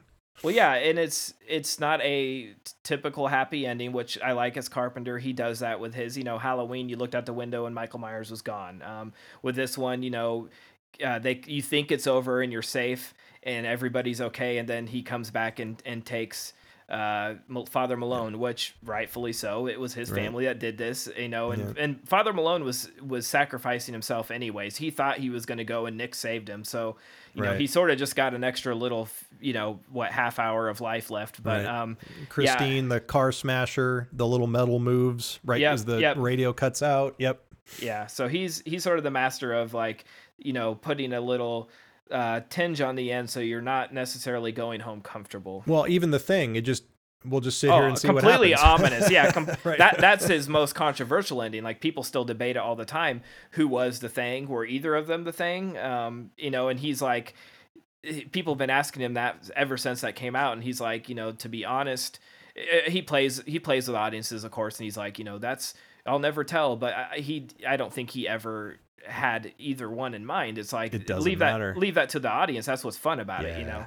Oh, agreed. Yeah, like endings like The Sopranos when they're open to the interpretation. I love it. I'd rather it be that way, honestly. It's so much more fun. So, Yeah. anyway, yeah, uh, having them come back like, oh, yeah, we got the gold. But see, that's what I was going to say.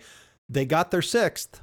Now, maybe it was because he's the one, he's the family member that had the gold. So the curse, you, you're going to pay for it. Or maybe it's like, no, hey, we said six must die. We only got five. We're back. We, we took the cross, we put it back on the ghost ship. Now we're back. it doesn't matter what the answer is. It all works. Well, yeah, you know that does make me think because yeah, is it is it to get that number six? Is it because of what he's his family did, or um, is it just because Carpenter wanted one last sting, you know, a stinger at the very end? But um, either way, it's it's a cool little uh, way to wrap up the movie. And and one thing I, I do absolutely love about this movie, you know, there, there's several things I like about this movie, but um, Carpenter's score is another banger. Like I love the, the piano theme. I mean, the guy is just this is his second, you know, major um, theatrical release. I mean, he did uh, Assault on Precinct 13, which I absolutely love, but um, that wasn't as that was sort of like a step in in the water, and then Halloween was, you know, the movie that exploded and got him this, and it's just like you think after the success of Halloween, he might think maybe I'll just get somebody to do the score, but no, he was like so. Uh, it's sort of like okay, the thing that got me the success in the first one, you know, I I wrote, directed it, I did the score, um, so he came back and did a, another great score and and this is like this movie and the score are both like staples for me from like the end of September until November you know it's like this is something I the the it's like a just a piano ballad it's really cool and creepy and it just reminds me like when I hear it I think of like you know the the fog and the ocean the, the sea and these these ghosts it's it's very ghostly type uh score Yeah, it's very droning, and he his scores are as you, you, kind of said at the beginning of the show. Um, they're simple, but they build tension all the time. Even, even he did the score for Christine, and when the car starts coming for the kid and he's running, it's that droning, and it sounds like a heartbeat, and it speeds up, and it speeds up, and it speeds up. You know what I mean? And it's he does a very good job of using very simple melodic structures to build tension. And it isn't fancy. It's not Hans Zimmer with a giant orchestra and electric guitars on stage or anything, but it is effective. And and sometimes in horror films, simple is more effective. And honestly, like I said, what you sometimes what you hear is worse than what you can imagine. And he he's awesome at this. And his score for The Thing and Halloween and this and Chris it, and Christine, all the ones I am very familiar with. This is the one that slipped by, but this was right up there. It, it I loved it. Um, I I I I love his his. uh, Some people think it's a joke. I've heard people, a lot of people give him crap because they're so weird. they are. They're weird Mhm. scores in a lot of ways, but they're they're very effective with what he's trying to do, which is build tension. He he's good at the musical jump scare. He's good at that. So anyway, uh, yeah, the score is awesome. I was I was I was making notes on the score for sure while I was while I was watching. Well, it's funny because it's like John Carpenter is my favorite director. Um, it's no secret I talk about all the time, and I, I think it's bec- it goes back to the time I saw his uh, the original Halloween, and that sort of changed the way I watch movies. Like I had actually seen, I think Halloween six and maybe Halloween four before the original, and then I went and watched that, and I'm like, oh, you're so I, young. I, I was like, oh, I sort of I get it now, and I wanted to know who made this movie. I wanted to know the story, so I start reading, and then I'm like, this guy has all these movies and then I start going through and I had actually seen a few and stuff, but I remember finding The Fog and I'm like, this one never gets talked about. Like everybody Yep. talks about Big Trouble and, and The Thing and this, um, but The Fog sort of goes under the radar and I- I'm I'm sort of always wondered if it's like like uh, bands suffer the same thing, the sophomore slump. And this wasn't his sophomore film. He actually did Dark Star and he did Elvis, Someone's Watching Me, Assault on Precinct 13, and uh, but it's sort of the sophomore like like um, Tarantino trying to follow up Pulp Fiction. He did Jackie Brown, and it got sort of uh, brutalized because everybody goes in with these expectations. Oh, you know, he he made this huge, great movie, Pulp Fiction. How's he going to follow it up? There's almost no way to follow it up. It's never going to be as good. So it's inter- I think that's what it, it suffers from as far as people remembering it and considering it a classic. Yeah, he it was his sophomore big uh theatrical release film because Elvis and Someone's Watching Me were between Halloween and this. Now, Someone's Watching Me was made for was that made for TV? Am I Yeah, correct? with Adrienne I've never seen it. I need to. I I I've not seen that. I need to. And I it's probably cuz it was made for a TV movie and back then it was appointment television or you missed it. And I'm a little I'm older than you, but I'm I'm I'm too I would have been too young for I would have been way too in diapers still by the time that one was on TV with appointment television. But um, yeah, this one definitely gets lost. I think he's got several that get lost, honestly, because those big three, Big Trouble, The Thing, and Halloween are the ones everybody talks about. But I, you know, I rattled off his, you know, his filmography earlier, and I'm I'm a fan of every dang one of them. I even think Ghost of Mars is is underrated for what it is. I, I and it gets crap. Um, I I got to admit I don't quite get in the mouth of madness all the time, but I understand what he's going for. I just get confused, but that's it was the that was the whole point of the movie anyway. So. Um, but no, I, I agree with you. I think it get lost. I, I'm I was glad to see that it had a real positive rating and at least it's held in high regard now. Um, but I don't remember the. I, I'm sure. I'm sure the Siskel and Ebert feeling back then is what the feeling was. I don't know. I mean, it made a ton of money, did it not? I mean, I it made it was made for like what one mil. Yeah, it, it, it did very well financially. Um, and like I said, Carpenter wasn't exactly happy with the final product. And, uh, you know, he sort of talks about how they basically he put out Halloween, he thought it was a flop, and he was ready to move on. And so he starts doing this movie. And uh, then he starts getting word like, uh, oh, Halloween has a second life because um, it got like this this really big positive write up, and then it like it got a second wind, and it became you know then Siskel and Ebert talked about it, and they loved that one, and so people wanted to be a part of that. So then he was like, you know, while he was in pre production for The Fog, he started getting more people interested, and he got a little bump in in the uh, budget department, but he still, you know, hired all of his friends that were on um, his earlier work. Adrienne Barbeau was in um, Somebody's Watching Me, and you know, like I, I mentioned earlier, all these, most of these um, people either had worked with him before or end up working with him later in his career. But uh, you know, he he's smart, and they saw the value of him being able to make a stylish horror movie in Halloween with next to no money, and to to rake in a ton of money. So um, you know, everybody wanted a piece of that. So he had a little bit easier time getting this one made. But um, yeah, it's it's interesting in his like filmography. There are some lost films, and and it's cool now with you know boutique labels, and we have streaming everywhere that. Um, people are dis- rediscovering them and they're becoming more of cult classics more beloved. And it- it's funny too because so many films now modern films are trying to copy that simplistic score type thing where they're trying to do either synth or piano scores like carpenter. And and when i saw him oh it's been years now um, he was at like a wizard world convention. He did a q&a and somebody was like what do you think about modern um, composers doing john carpenter-esque scores on their movies and he's like I, I find it flattering, but um, I'm at home. I love making music. Um, you can have John Carpenter do the score. He's like, just call me. I might be cheaper than you expect because I'm not doing anything. It was before he was doing his Lost Themes album and got a record deal and toured and everything. But um, it's Oh, awesome. yeah, it's it's hilarious because he was like, you know, you can just call John Carpenter and get the real thing, probably for about the same cost. Because I love. Uh, he's like, it's not. He loves doing music. He does not love making movies anymore, and um, you could tell that we I, we saw him live both tours he did in Chicago, and um, his stage presence.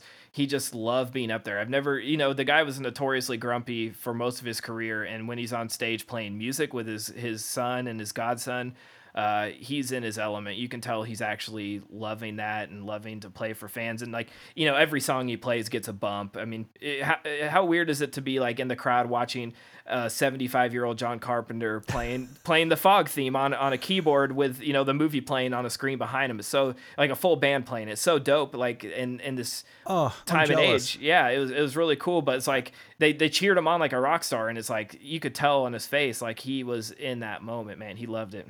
That's awesome. Yeah, I'm a huge fan. I'm um I I believe that music is the oxygen through which a, a film breathes. I think it makes or breaks things. Um I try to break down music and score on our our our show all the time. I love it. Um I hear it more than most people do. Um because I'm I'm big into music. I mean, mu- movies and music are the two big big hobby things I've I've got and uh I, I hear it more than most, and so I was pleased to see. I figured before I even, I think, uh, right when the credits started rolling, I'm like, oh, Carpenter did the score. I didn't even look. I, I was like, oh, that was him. I figured he did, but uh, it was nice to hear that he had.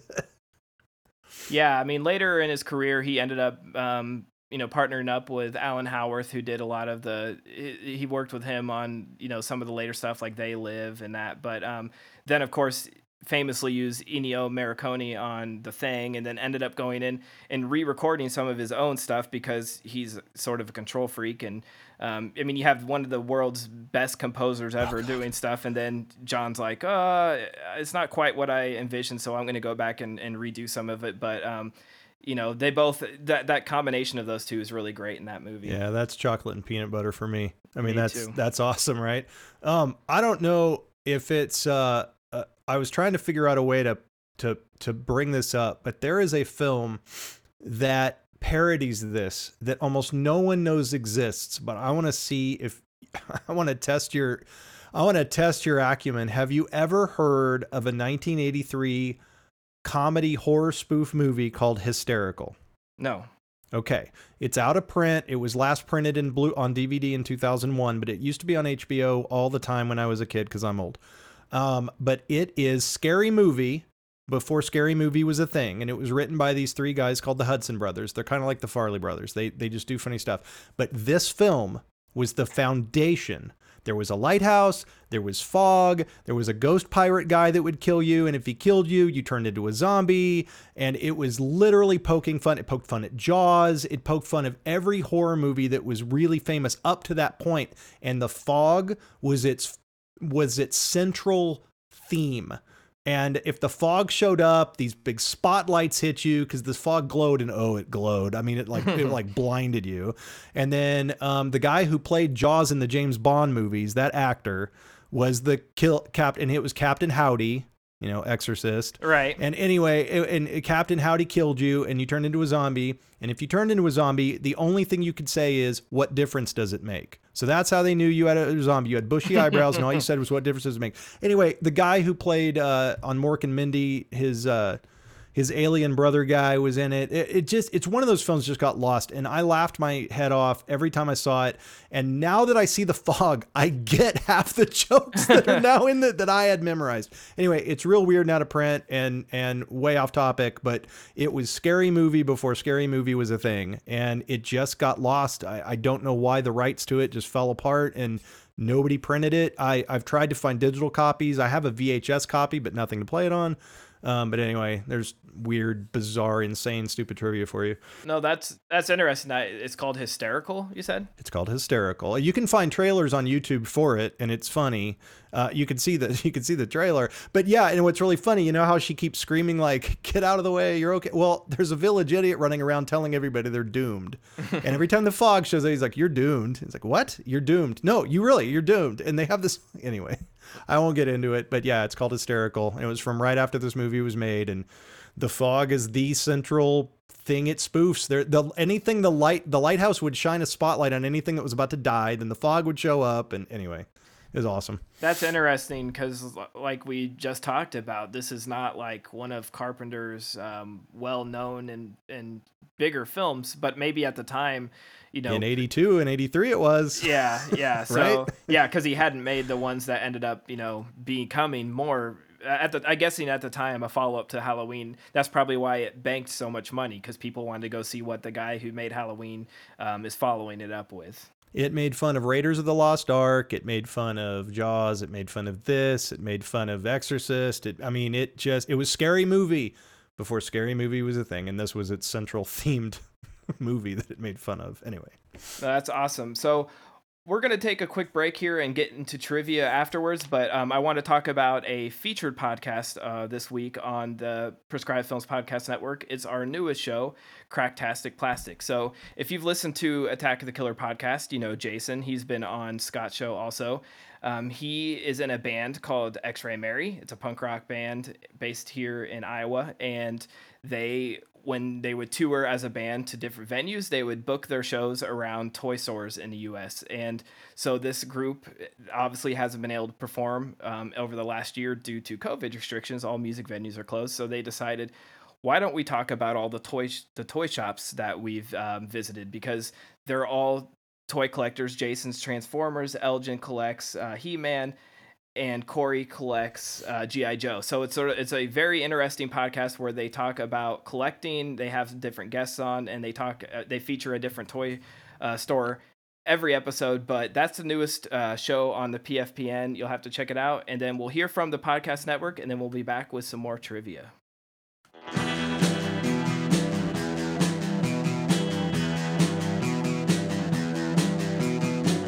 You're listening to the Prescribed Films Podcast Network, home to hundreds of hours of free podcast entertainment.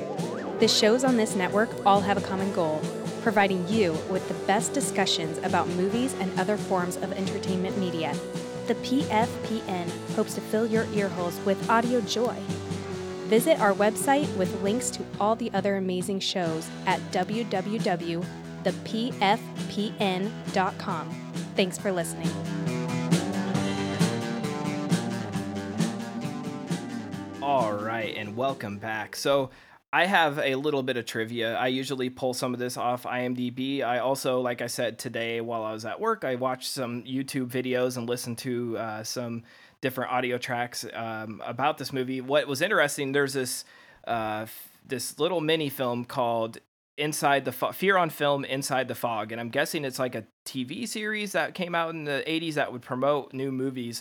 And funny enough, I was watching the end credits and it had uh, Mick Garris as a producer, and we all know Mick Garris, who's who's you know notoriously worked on Stephen King projects. But this was in the early '80s before all that. But um, this in, this episode's really interesting because it interviews most of the key cast, and they talk about the making of this film, and it was used as a promotional piece before the film came out. And um, so I have a little bit of information from that. But if you want even more, I suggest watching. It's it's only like an eight minute video, and it's really fun, interesting look back because I love the intros and the they they edited out the commercials, but it's clear it was on like maybe broadcast TV or something. But um, Jamie Lee Curtis talks a little bit about how happy she was to work with her mom on this film, but also happy that John didn't make them a mother daughter uh, relationship in the film because she always wanted to work with her mom, but did not. She she every after Halloween, every studio came to them and they're like, "We're gonna get you two in a package deal playing mother and daughter in a horror movie," and that was like her worst nightmare because she wanted to be separate from her mom. She didn't want to just follow her mom's footsteps, but she also knew that was sort of her way in. So um, she was happy that John did not make them any. They didn't even have any scenes together in the movie until the very end, and she was just um, elated that John wanted her back, and she sort of did it as a favor, like, okay, John gave me my big shot and and got me into movies, so you know I'll come back and play a smaller role. And and funny enough when John wrote this, you know, obviously he wrote adrienne Barbeau as the lead, as Stevie, and um, after Halloween's second wave of success, it was clear they had to push Jamie Lee on the poster. So you see the the one sheet, it's her like trying to close the door as the hands coming in the fog, but she's not the star. And there was a little bit of turmoil there because John was like, you know, my wife Adrienne is the lead. She should be on the posters, but I understand to sell this film, we have to put Jamie Lee Curtis on the poster because it's like John Carpenter and Jamie Lee Curtis back again. So oh, sure. It's interesting to hear their perspective on it and how they actually address that and, and realize, but you know, the world of film, you have to sell, you have to push what sells. And I imagine people going to see this after Halloween, it was like, well, Jamie Lee Curtis isn't really in it that much, you know, and she doesn't have many lines. She's not she's not the lead. Um, so it's it's interesting to hear from them, anyways. Yeah, that's interesting. It, in fact, I, I will tell you that it it it didn't throw me, but I did get a third or way through the film and assumed they were related, but the film never said it. And then we kind of I kind of got happen like, oh yeah, they're not connected at all. But I in my head they were, and so they had a valid concern because my head immediately connected them when they're not connected in yeah. the art. Yeah, and they they make a little a little I think maybe one line um, that one of the guys on that first ship that gets attacked is the husband is um, Janet Leigh's husband, like one of the sailors that gets killed, one of the first three, and uh, they don't really go back to that. Like she's she's at the town celebration for Antonio Bay, and you know there's a phone call to the sheriff, like, you know, something's going on. You need to call Stevie at the radio station. But um, they don't really go back to the fact that her husband was one of those that, that was killed. Like, she still goes on with the um, unveiling of this new statue and everything. You think they would, like, reach out be like, look, your husband's, you know, she, she sort of does say something like, you know, sometimes, you know, they're, they get drunk or they they don't come home on time. And and it seemed like Nancy Loomis's character was more um, concerned than she actually was for her husband. But uh, it doesn't really end up playing a huge role in the movie. But yeah it's it the Jamie Lee Curtis and Janet Leigh is it's cool that they're both in it. But and, and obviously Carpenter when he did Halloween cast Jamie Lee Curtis because he loved Janet Leigh and he he named Loomis after you know Sam Loomis and and and Psycho and it was obviously you know a huge influence on on him as far as a filmmaker. So it's just cool like his his the second he could he actually had met J- Janet Leigh said that they met at at the screening of Halloween and she said if you ever have a um, role in mind for a an older or middle aged woman, um, I I will honestly answer my phone like, "Don't feel like I'm too big for you." And Carpenter was just delighted. Like, are oh, you wow, that's are awesome. you kidding? So he got her phone number, and when he was writing the fog, he wrote that role for her. He, I mean, he wrote every like role with with except for one, which I'll talk about later. Um, almost every role he got who he wanted. So uh, it's just really cool to think like she was humble enough. To, she went and saw her daughter's film and she recognized the talent and she's like, this guy's really really good and he's going to be something. So I want to get in now. And, oh heck yeah! And can you imagine like at the premiere of your first big movie, Janet Leigh comes up and she's like, "Hey, I'd love to be in one of your movies." Like as a horror fan, for him, it was probably like a oh shit moment. Like, oh my god, you're Janet Leigh, of course. Yeah, the OG screen, uh, you know, Scream Queen, right? Um, do you know the next film and the only other one they appeared in? Because I do know that one. I actually happen to. I'm sure I, you probably do too. I know they're in H two Halloween H two O together. That's the only one I know okay. of. Yep. Okay. Yeah. Yeah, that's the only one. I I don't remember them being anything else together. Yeah, me either. So I don't. I don't think. Yeah. It's yeah. It's interesting. They're both. Yeah. I mean, that one was originally intended to be a John Carpenter movie. It fell through, but um, yep so a little more trivia. I'll move on from that uh, little episode if you want to watch it. Like I said, it's called Fear on Film Inside the Fog on YouTube. It's really cool. But um, although this was essentially low budget independent movie, John Carpenter chose to shoot the movie in anamorphic widescreen Panavision. This decision gave the movie a grander feel for the viewer, so that it didn't seem as such a low budget horror movie. And that's me, interesting. What what else would it have been filmed in at the time? I'm not sure because they sort of did that with Halloween too, but they, they really talk about it a lot on the special features, like him and um, Dean Cundey, because they say, you know, with those such wide screens, you don't get really good close-ups of people's faces and reactions and stuff, and it leaves um, some dead space. But then Cundey was sort of explaining that when you get those wide shots of like the lighthouse or different houses on on the sea, it's like when you have that fog rolling and it really makes it look grand and big and sort of um, you watch that fog engulf these these spaces. So he thought it was the right choice, and you know they.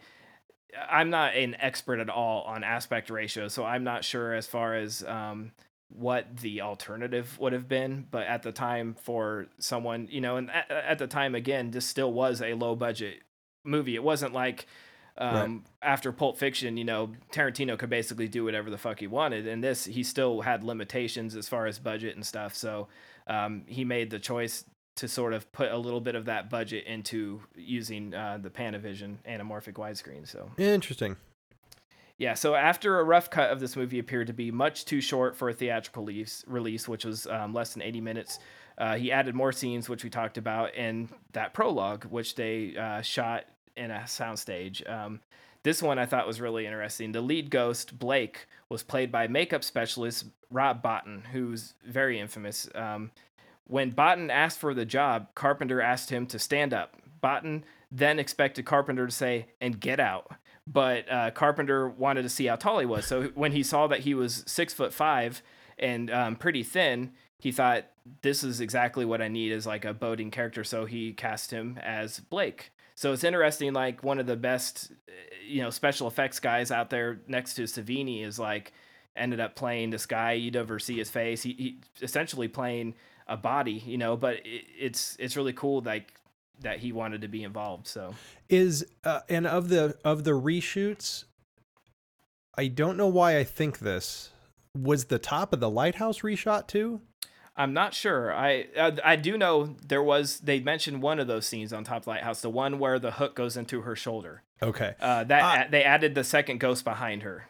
Okay, I don't know why that looked that way to me. I I don't. It's not fair to the film for me to say that, but it just seemed. I don't know. That seemed like something that they would have added to kind of. I don't know. Make make it more. Yeah, that makes sense. Yeah, so let's see. Um, so yeah, but Rob Bottin ended up, you know, later doing the uh, special effects for the thing, which made him, you know, the go-to guy at the times The practical right. effects just fantastic. Um, Adrienne Barbeau patterned her voice after Alison Steele, who was a female disc jockey from the 1960s, who was known as the Nightbird. I was gonna say that was a very, very deliberate and distinctive choice for a DJ voice, and it was also very common back then for yeah, we didn't have morning zoos back then, so right. That was a lot more. That was a lot more common. But yeah, that was a very. When I was listening to her do it, I was like, wow, that's that is a deliberate choice. that is not just her talking like a person. Like that is deliberate. So yeah, that I, makes I, sense. Yeah, I liked it. I thought you know her. They have that sort of smooth talk where it's almost like flirtatious. Um, uh, and you know, like it's interesting, you know, the Nightbird from the 1960s, which makes sense, especially when you think of movies like uh, American Graffiti, you know, and, and movies set in that sort of era where they would hear, you know, female or even male, uh, and they would all have like conspicuous names like Nightbird. But, oh, uh, my my mom's 1970 Pinto with an AM only radio. I heard many a disc jockey Oh yeah, it sounded like that when we drive home from from the city at night. I that is not unrealistic. So here's one that's very interesting. Um, I, I, hinted to it earlier, but the role of Father Malone was originally offered to Sir Christopher Lee, who believed the character uh, to be the father of the community. However, Lee proved unavailable, and Hal Holbrook was eventually cast. Ooh, do you think it would have been better? Um, I don't think so. I think I, I love Christopher Lee, but I think it might have been more distracting. Like really, yeah. I mean, he's he's great. I love him, but I would it just would have been like, oh shit. There's I don't think of him as anything but Christopher Lee and Hal Hal Holbrook really uh, dials it in. And uh, listening to Debra Hill, who I I should talk a little bit about her soon, but um she talks about how Holbrook and it's clear like she just loved him and was so happy he agreed to it. And I think um, they ended up really just in loving his performance and thinking he knocked out of the park. So they were very happy with him. Well, nice. And also Hal Holbrook by by 1980 wasn't the Hal Holbrook that right. not that he wasn't doing anything before that he had, but he really made his name as a character actor for the next you know two or three decades after that. So yeah, Yeah, makes and sense. uh, like I said, Debra Hill. I, I don't think she just like this movie ever gets enough credit. Um, she's she's not with us anymore, but a lot of people associate John Carpenter with Jamie Lee Curtis, and you know they're sort of a couple, and, and the different women um, John hooked up with Adrienne Barbeau and stuff. But uh, Debra Hill, you know, you see her name in those opening credits to most of his really big films at the early stage of his career, and she went on to produce some great things.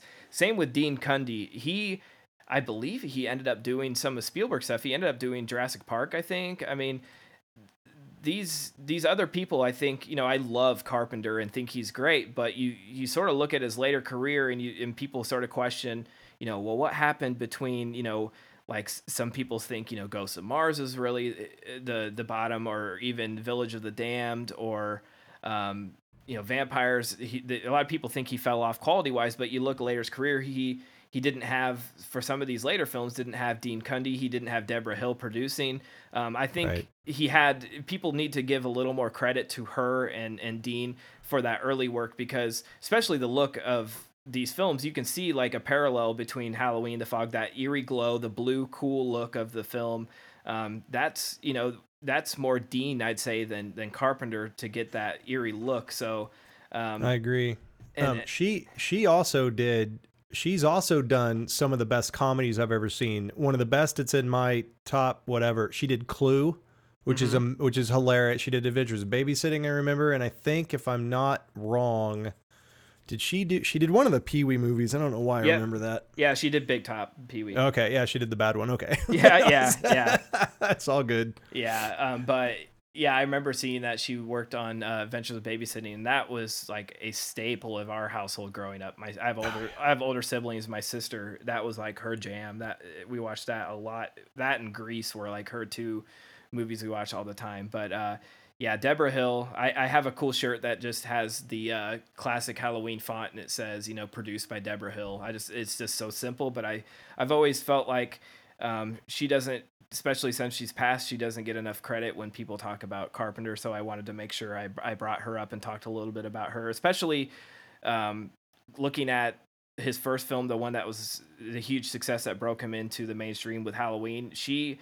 made those female characters um, she wrote all their dialogue she made them what they were believable um, teenage girls and i feel like without her female touch on those characters and probably um, stevie and several of the characters in this you know she was a co-writer on this movie uh, i feel like her female touch to these female characters really adds something No, hundred percent. She she doesn't get. She's a well. We lost her wildly too soon. uh-huh uh, criminally too soon. Um, I think she was in her early. She was in her mid fifties. I think. Yeah. Um, no, you're not wrong. She she's got she's got a, a, a producer list that would rival. You, I, you could stand it up against many, and and I'd take my chances with her. She she's fantastic. You're you're not wrong. I don't know why. Do we know why? I the one movie that I always expected her to be on that she's not was the thing. Weren't the, I I don't I maybe she had stopped working with him at that point. I don't know. Um, I I don't know. Yeah, I, I just d- expected it. Yeah. I don't know too much of their like if they had a falling out or they she they just went their separate ways and she sort of wanted to separate like her name from his but I know that they at one point were you know romantically a couple and then split and they continued to work together so it wasn't like that Yeah. In fact, she did one of his next to last movies. She did Escape from L.A. with him because I remember seeing it on the billboard. I mean, I remember seeing it in the credits for. The, I was like, oh, Debra Hill came back and did this. So even late in his career, because he only did a couple other movies after that, so she was still working with him. So they must have.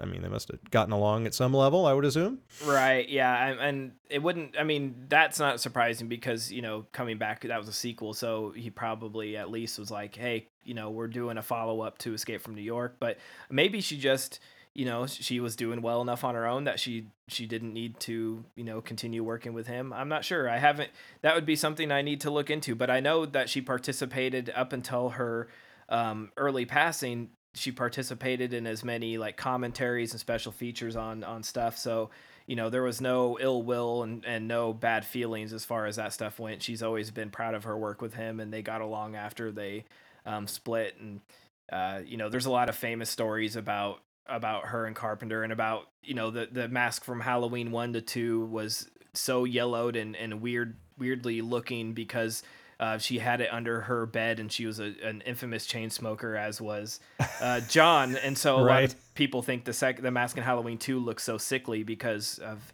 cigarette smoke, but you know that's just I think that's mostly lore. It's just um, latex ages over time, but uh, yeah, and she- Dr. Loomis beat the hell out of him in the first one. You're gonna have to give it some credit. You know, yeah, so. exactly. Yeah, and time passed, and I mean Jamie Lee Curtis looks weird in the second one because she's wearing a wig, but um, Oh, I know. And who knew the last Starfighter was gonna save her? So yeah, ex- exactly.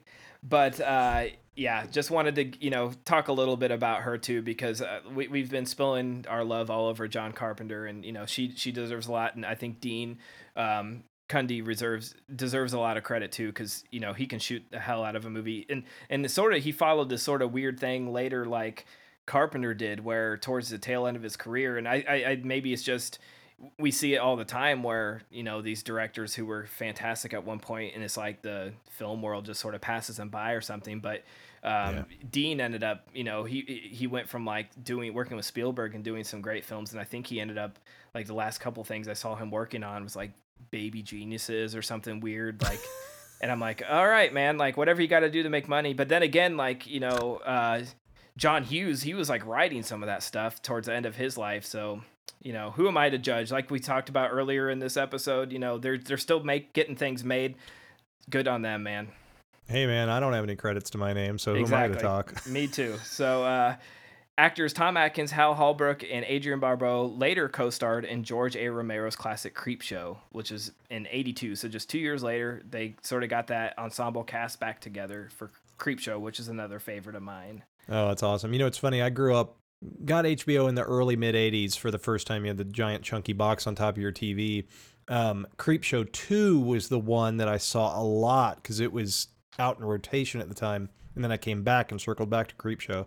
So I ended up seeing the second one, I don't know, 10 times more than the first one, which is really weird so and unfortunate. the but- the raft, right, in Creep Show too. Oh yeah. Yeah. Oh yeah, the raft. Oh yeah, that icky raft and oh my god, that was Well, it was it it uh she laid her face that the girl he was hitting on laid her face on the side of the raft and it came up and sucked her face. Anyway, yeah, yeah. Yeah. That was it. That was it. So I talked a little bit about this one, but I still I want to read it out because it's it's very interesting. Um, John Carpenter named characters Nick Castle, Dan O'Bannon, Tommy Lee Wallace. Um, they're all named after Carpenter's real life collaborators from uh, previous movies. He did Dan O'Bannon, who's known for I think um, Alien. He also did Dark Star, which is uh, John's like first feature film out of college, and that's a weird one. Have you ever seen Dark Star? I have not. That I don't know, man. That's I, I, I, I It's a college film.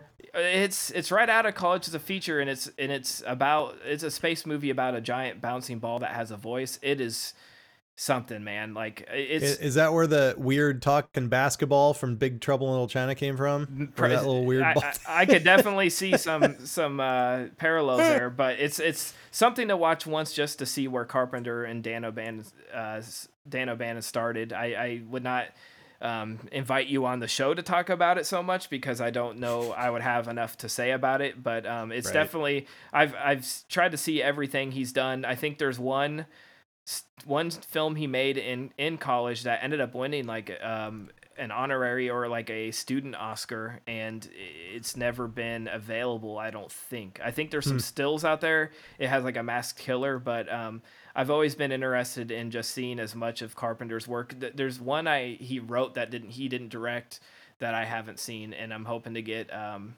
my fellow host Andy on the show for that one cuz he hasn't seen it either. But That's awesome. Yeah, I love directors. uh, You know, I'm I'm real interested when I see like George Lucas's THX, you know, one one three eight. Like Mhm. what?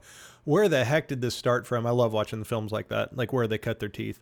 yeah, it's it's always cool to look back and see yeah where it started, um, and this is the one I've I talked about too, but uh, I still I want to talk about again just because it's so interesting. In the last scene where Stevie is on top of the lighthouse and the fog slowly disappears, the crew realized that they would not be able to get the fog to roll out. So Carpenter had Adrienne Barbeau perform the scene in such a way that the film could be played in reverse. So um, if you haven't seen this, I'm not sure how you've made it into almost like an hour and a half into this show. We've spoiled everything for you, but um, you know, I, I hope that you watch it before listening so that you don't have that like you don't you aren't paying attention to that. But it is cool, like I hadn't realized it until this viewing and watched it, and I still really can't see. Like it doesn't it doesn't make it obvious to me. But on that little um, featurette I watched, they they show it played back. They sort of reverse and fast forward, back, reverse, fast forward, back and forth, and it's sort of cool to see. Like okay, that makes sense. Like to see her actually how she acted it, you know, played in reverse as she yeah as play in reverse as to what we've seen if that's not confusing um Right. And is it as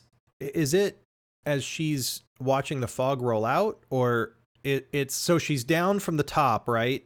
And back in the room or she's still on the top? she's on the top and the fog starts to dissipate from the top of the lighthouse Okay, and the and the the the pirates start to back off? mm-hmm. Okay, okay, okay. Got it. yeah so yeah, I'll have to watch for that. I couldn't tell.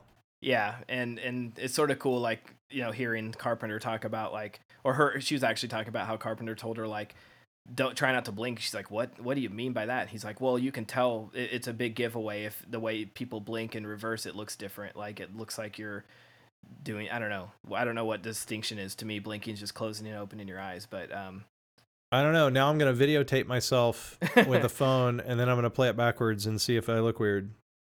Yeah to give it a try uh i i can't imagine i'm just trying to think like i i know that that's been done throughout you know in, in millions of films how they do the reverse acting but i've always imagined like acting in normal in in the normal time is hard enough i can't imagine trying to act in reverse so Well, and the cheap way to do it, if if you didn't want to go to that trouble, is just not put her in the shot and just reverse the fog rolling out or Mhm. rolling in, just reverse it. So he could have cut he could have cut an easy corner. No one would have faulted him for it. No one would have noticed if she just looks out into nothing and then you cut the fog's rolling away and you cut to her, cut to the fog, cut to her, cut to the fog. The fact that they went to the trouble to do it is really awesome. And I'm to have to watch that again because you could if I'm a director and I don't have a big budget, I'm thinking of a way around this, honestly. But the fact that he didn't and they powered through and figured out a way to do it and have her act with it all around her is even more cool. Now I'm to have to watch it again because I you're right. I I it just went right by. Had you not told me, I never would have known. Yeah, um, Cundey and Carpenter both talked about, and Debra on that featurette talked about how, uh, especially Cundey, he talked about how hard it is to deal like shoot fog because um, you think you know he's like I've I've done millions of movies where they come in with um, a little fog squirter and they squirt it up quickly, shoot the shot, and then move on. He's like this. Almost every scene in this movie has fog in it, and you can't control it. So they showed some of the behind the scenes where these guys have what look like leaf blowers, but they have these big um, boxes attached to them that are like fog machines, and they go in quickly and blow it around. And someone with like this big piece of cardboard, sort of like a fan, comes in and tries to push it in certain directions, and then steps out of the shot, and they try to shoot as quick as possible. And of course, I told you how they do the miniatures and stuff to make it over the buildings, which is really cool. But it's like in some of the scenes, especially with the actual actors, we sort of forget that you know they couldn't just do it in post. They couldn't just add fog. So it was like to him shooting it, he was like, "This is sort of a pain in the ass um, because it's it's just almost impossible to to actually control." But they he said that it was funny because he was like asking the the special effects team like, "So what what special concoction do you guys have that you're using to make the fog?" And they're like, "Oh, we just call it fog juice." It's like, "What's that?" it's like it's it's like. What is that? It's like, oh, just stuff we buy. It's just called fog juice. You just buy it, and they're like, he was like underwhelmed, like, oh, I thought you guys came up with like this formula to make it certain thing. He's like, no, it's just normal movie fog. We just use a ton of it, so you know. Right. She's a metric ton of it. Yeah, like like you talked about, you know, that scene where they he could have easily just done a scene where um, he cuts back and forth between the fog and and Adrienne Barbeau is it also harkens back to where we're talking about how the fog is a character in itself and seeing them in the same shot and seeing it roll out. I imagine at the, especially at the time, people probably were like, "How did they do that? How did they actually suck the fog back in?" Some of the shots where it's leaving the town, obviously they just played that in reverse, but um, it's it's really cool. It makes me actually think of this scene that's really awful in Anaconda, the movie with Ice Cube and Jennifer Lopez, um, where they're going through um, this like the Nile or something. They're going down this uh, stream in this in their boat, uh, and there's this waterfall, and then to they didn't get a shot of them coming back. So to establish that they're coming back, they just played the waterfall in reverse and the boat going in reverse, and it's the waterfall's going up, and it's like, who thought this was a good idea? It's very obvious.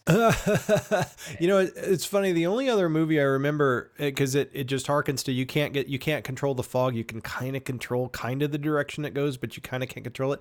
It reminds me of arachnophobia. The, getting those spiders to move in the direction that they really wanted them to move when they wanted them to move.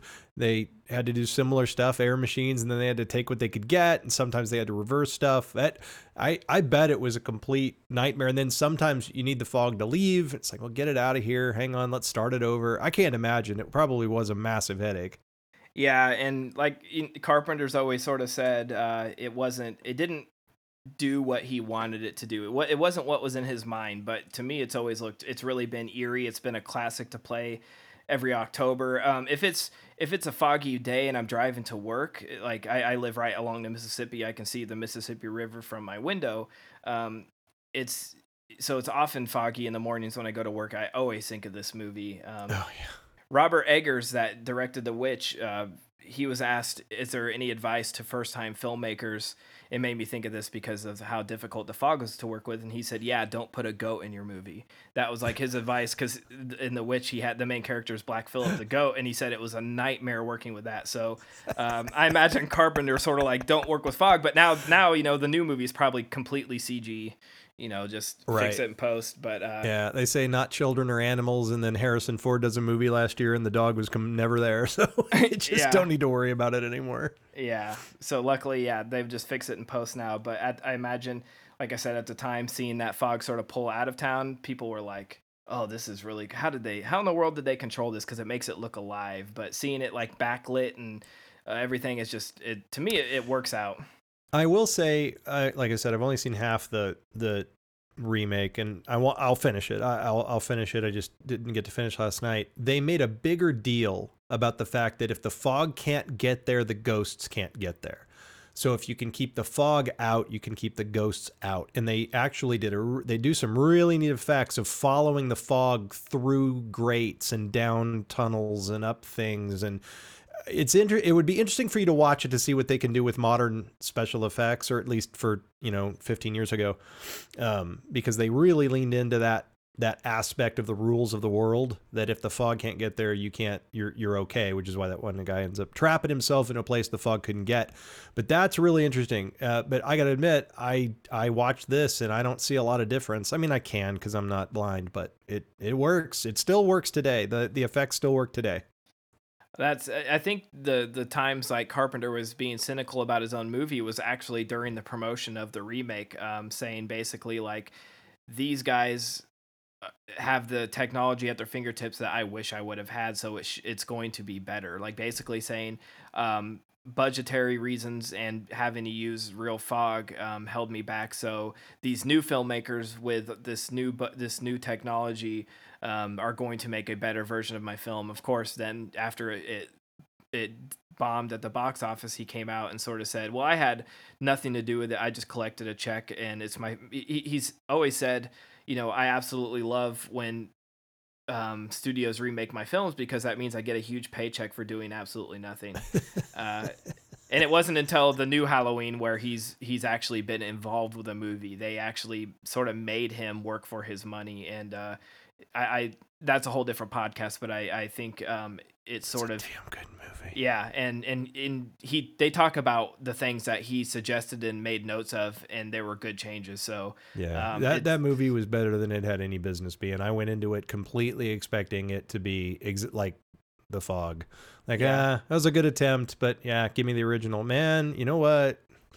Yeah, it's another podcast though. Yeah, he still talks about too about um, Christine and how he was like, uh, I tried to make a killer car movie scary. It didn't really work out. The car wasn't very scary. And I'm like, dude, that car You're was crazy. terrifying. It Yeah, was so oh, the radio is so terrifying. I mean, so smart. I mean, the book is so desperately unlike the film. It's actually like a ghost possessing the car. And uh, anyway, it- you probably read the book. I, I the the yeah, he he crushed that movie, and a few people. But yeah, yeah. And Yeah, you car. know, once again, reverse like the car getting crushed and coming back to life. That was Yeah. you know playing in reverse. He's using that trick again. Oh, it looks so good. It still looks good. I saw that movie like last year. I showed it to my kid. My kid was not impressed, but oh well. She's yeah. I, I I love it too and uh you know I, I can see that with um stephen king's you know stuff getting more and more popular again i can see them redoing that i mean almost every carpenter film's been redone and in with stephen king so high i imagine we're eventually going to get that one done again but um we'll always have the classic so Absolutely. Yeah, I always thought John Carpenter and Stephen King were chocolate and peanut butter. Honestly, oh, so. me too. Yeah, when uh, I remember, like I said, when I sort of discovered John Carpenter was going through his filmography, finding that he did a Stephen King story, I was, I was just like, oh shit! Like, I why doesn't pe- that's another one that a lot of people I don't feel like talk about enough. Um, but it's it's a great film too, and I'm hoping eventually I can find another podcaster who hasn't seen that that I can introduce him to. But um, I'm so glad to have you on here. Did you have any final thoughts on the fog? Um, I'm glad that it finally filled in one of the last couple of uh, John Carpenter movies that I some dumb reason had missed. Um, and I I shouldn't have, and I'm mad at myself that I. And so it'll be like Big Trouble in Little China. Um, it, I've now seen it like half a dozen times because after I saw it once, I'm like, oh well, this is just going to be on repeat. So now when this movie comes on and I see it, I'm going to leave it on because now I don't have to start halfway through. So I'm I'm absolutely thrilled that it's finally filled in the gaps. I'm I'm trying to think. There's only one other one that I am missing, and it's ah Prince of well Prince of Darkness I've seen, but it's been a whole. I mean, it's been decade at least two decades, so I have almost forgotten it. But that one, and then the one I need to see is Someone Watching Me. I've not seen that one. Other than that, I think I'm good. Oh, Dark Star, you educated me on that. So I've got about two or three left to fill in my Carpenter filmography, but um, he is one of my absolute favorites, uh, especially in horror, and uh, he might be number one for me as well. You when you uh, when you showed me my choices, or at least, hey, does anybody like any of these? I latched onto those like you did. I'm like, oh, there's a Carpenter film on here. so, Yes. uh, uh, so I'm I'm a giant fan of his. I I can watch movies like They Live, and I get that they're not the the thing that I love the most about a lot of his films is they don't try to take themselves too seriously and they understand when they're campy and they lean into it if they have to and then they can be like the thing and there's not a dang campy frame in that thing and it's scary as hell but you can get they live and you can laugh and and just roll with it i i I think Vampires is underrated. I think a lot of stuff he does is underrated. I don't even hate Village of the Damned the way everybody did. So I like him, Dan. I'm I'm really glad you got to invite me on and and cover the fog because I'm I'm really I'm kicking my. It's just like with the other one. I, I'm kicking myself. I didn't sooner, but now I'm glad I did. I'm glad I got to do this and and digest and peel it back with another film lover. It's it's been fantastic. So uh, thanks a lot, man. Well, I'm glad that you hadn't seen it because then we wouldn't you wouldn't be on first time. You would you know, or we would have to watch another movie. So, uh, like I said, I just love introducing movies to people. I'm so glad you liked it. Um, and again, thanks so much for coming on. And uh, we'll have to have you on another time. But uh, oh yeah, man. let people know where they can find the movie Defenders and what you have coming up. Oh, sure. Yep. So you can uh, check us out. Our, our website is moviedefenders.libsyn.com, L I B S Y N.com. We're on Facebook. We're on thepfpn.com. Our logo's there. You can find everywhere. I, I would just suggest going to thepfpn.com and just find uh, find that all of our stuff. Spotify. I mean, we're we're everywhere. Um, coming up, um, we have to see. We're either gonna what do we have coming up? It, it depends if we have a Patreon selected movie or we're not gonna this next show. But the last couple we did, um, we did Zack Snyder's Justice League. We did Top Gun at a request. Sometimes because of COVID, there has not been any new releases, so we've had to just go back into the past. So like you said, you watched Idiocracy.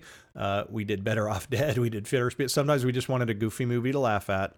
Um, but um, we're tr- probably gonna round out we're gonna we're gonna round out the John Wick trilogy. We've not rounded that out yet. Uh, my partner has not rounded out the Blade trilogy yet, and we need to finish that one because I think the third one gets a lot of hate that Mhm. it doesn't quite need. I, I know everyone like rags on Ryan Reynolds, but I'm like that's what the guy does, so I don't know why you're angry. Uh, but um, we are we'll do if if movies will start to come back if if if God willing people get out of the way and let the theaters do what theaters do Um, you know, I, I if Black Widow really does hit the theater, we'll do that. We'll lean into very very popular film. And then another thing I'm very happy about is because of our contacts at at Industrial Light and Magic and Lucasfilm and Lucasfilm Animation. Um, one of the production coordinators for the Bad Batch TV show, the the Clone War cartoon series that's coming to Disney Plus. She's been working on it for over a year now. Um, when that thing drops and and gets finished with, she's going to come on and talk about it. That'll be fun. So we got some fun stuff coming up. It really kind of depends on what the movie industry does. Because we tend to lean into the popular films. So if they come back, we'll come back with newer stuff. If not, it's okay. We've got millions of older stuff to watch and do. So and and you need to have me on more because my my podcast partner will barely watch a horror movie. I made him. I'm like, we're doing it. I don't care. It's like the most, and I know you didn't care for chapter two or whatever, it, it, it still was the most popular horror movie to hit in a really long time. Absolutely. Like big blockbuster, number one at the box office, crushing all all that stuff. So I was like, we're doing this. And uh, he's like, okay. That's why it drug him to that one. So I had to have your friends on to kind of help me because he's not a he's not a gore fan. He's not going to do Hereditary with me or anything like that. But that, uh, I'll I'll come on shows like this. I'll get my fix. Well, it seems like maybe Godzilla versus Kong is, is giving a little of a boost to box office and, and convincing theaters that um, people want to get back out and see movies. So I hope that you know that continues and shows studios. Yeah, we're out here. We're ready to see stuff. So, so I, I um, got really nervous when Black Widow said we're going to do Disney Plus as well. Now you're going to have to buy it, but I went, man, the you, someone's going to have to go. We're only releasing this in theaters. If you don't go to the theater you can't see it. Because as long as they keep giving people choices uh, man i just want theaters back man. My my hometown theater closed and it may never reopen. And i'm i'm to have to drive into kansas city to go to a movie and i really don't want to look forward to that day. So i'm really wanting them back man. I'm hurting. Yeah i mean as someone who books films at an independent theater you know we have we closed over a year ago and you know we're we're optimistic that you know this summer we can start doing um, some some new movies. But uh, yeah, it's been a weird year, and you know, luckily we have we do have old movies to talk about. But it's always nice to get new perspectives. And, and speaking of, if you are um, a fan of this show, you know, go check out the series finale of Is This Podcast Name Taken, where uh, me and Brian Clark and the host Michael Roland talk about Godzilla versus Kong for over two hours. Those two guys are the biggest uh, Godzilla nerds I know, really? and it was it was great. So um, I'm gonna have to listen that, to that. Yeah, that's my little plug on that episode. Um, that's awesome. I'm I'm not. I mean, I'm I, am i am fine with them. I liked them. I actually thought Gareth Edwards uh, Godzilla from like 20 I don't know, like 14? six, seven years ago, 14 yeah. was great. Um, so I, I, I don't mind a, I, and I thought Skull Island was great. So I don't mind a special effects spectacle film. I, I, I think a lot of people forget to judge a film on what it's trying to be and not what it's not trying to be. And Godzilla versus Kong is not trying to win an Oscar for dialogue. And mm. it's so just, just sit back and enjoy the eye candy. So where can people find your Patreon? Because you've mentioned that several times, and you want to oh, make yeah, sure to plug that. Yeah, no problem. Uh, it's just uh, patreon.com slash movie defenders, all one word. In fact, that's Instagram, Facebook, Twitter. It's just at movie defenders slash movie defenders, and you'll you'll you'll find where we're at. And you guys also have a great Facebook community that I'm part of, uh, the Movie Defenders Facebook group. Um, you guys are always keeping the topics uh, new. I sometimes I have to unfollow posts because I don't uh, I'm not caught up on new episodes of stuff. But you guys do oh. a good job of not spoiling in the po- like the opening post, so I I can hide things before they're spoiled for me. But when I do see something, I get excited to go in the group and uh, you know discuss it with you guys. You, there's just a great group of people over there that um, enjoy everything, and it's always healthy discussion. Yeah, I'm. Uh, we're very proud, and, and the listeners have done that. It's a we wanted a, to carve out a place on the internet where you could talk movies and not get flamed for it. Not to you know, hey, I like Jar Jar. You're not gonna get. I mean, there will be a joke or something, and and we've got one of our most ardent supporters. He pays us some of the most money of anybody paying us. He cannot stand the DC movies, and I can't. I live for them, and I'm a I'm a geek. I'm a comic geek but when he does some ribbing it's it's in good fun he's not being shitty about it and everybody feels like they can say what they want to say and they're not going to catch any crap and um, it's it's we're real proud of that I, I if you want to discuss movies of any kind yeah it's it's a good it's a fun place to do it so All right. Well, again, thanks so much for coming on to this episode, Scott. I'm so glad that we got to um, fix one of the one of the few John Carpenter holes you had in your filmography. And like I said, never feel embarrassed that you haven't seen something. We celebrate that on this show, and if you had seen it, I wouldn't have you on. Thanks again for listening to today's episode. If you enjoy the show, please leave a review on Apple Podcasts. A special thank you goes out to my friend Scott Schreiner for our intro and outro music. We'll see you next week on First Time Podcast.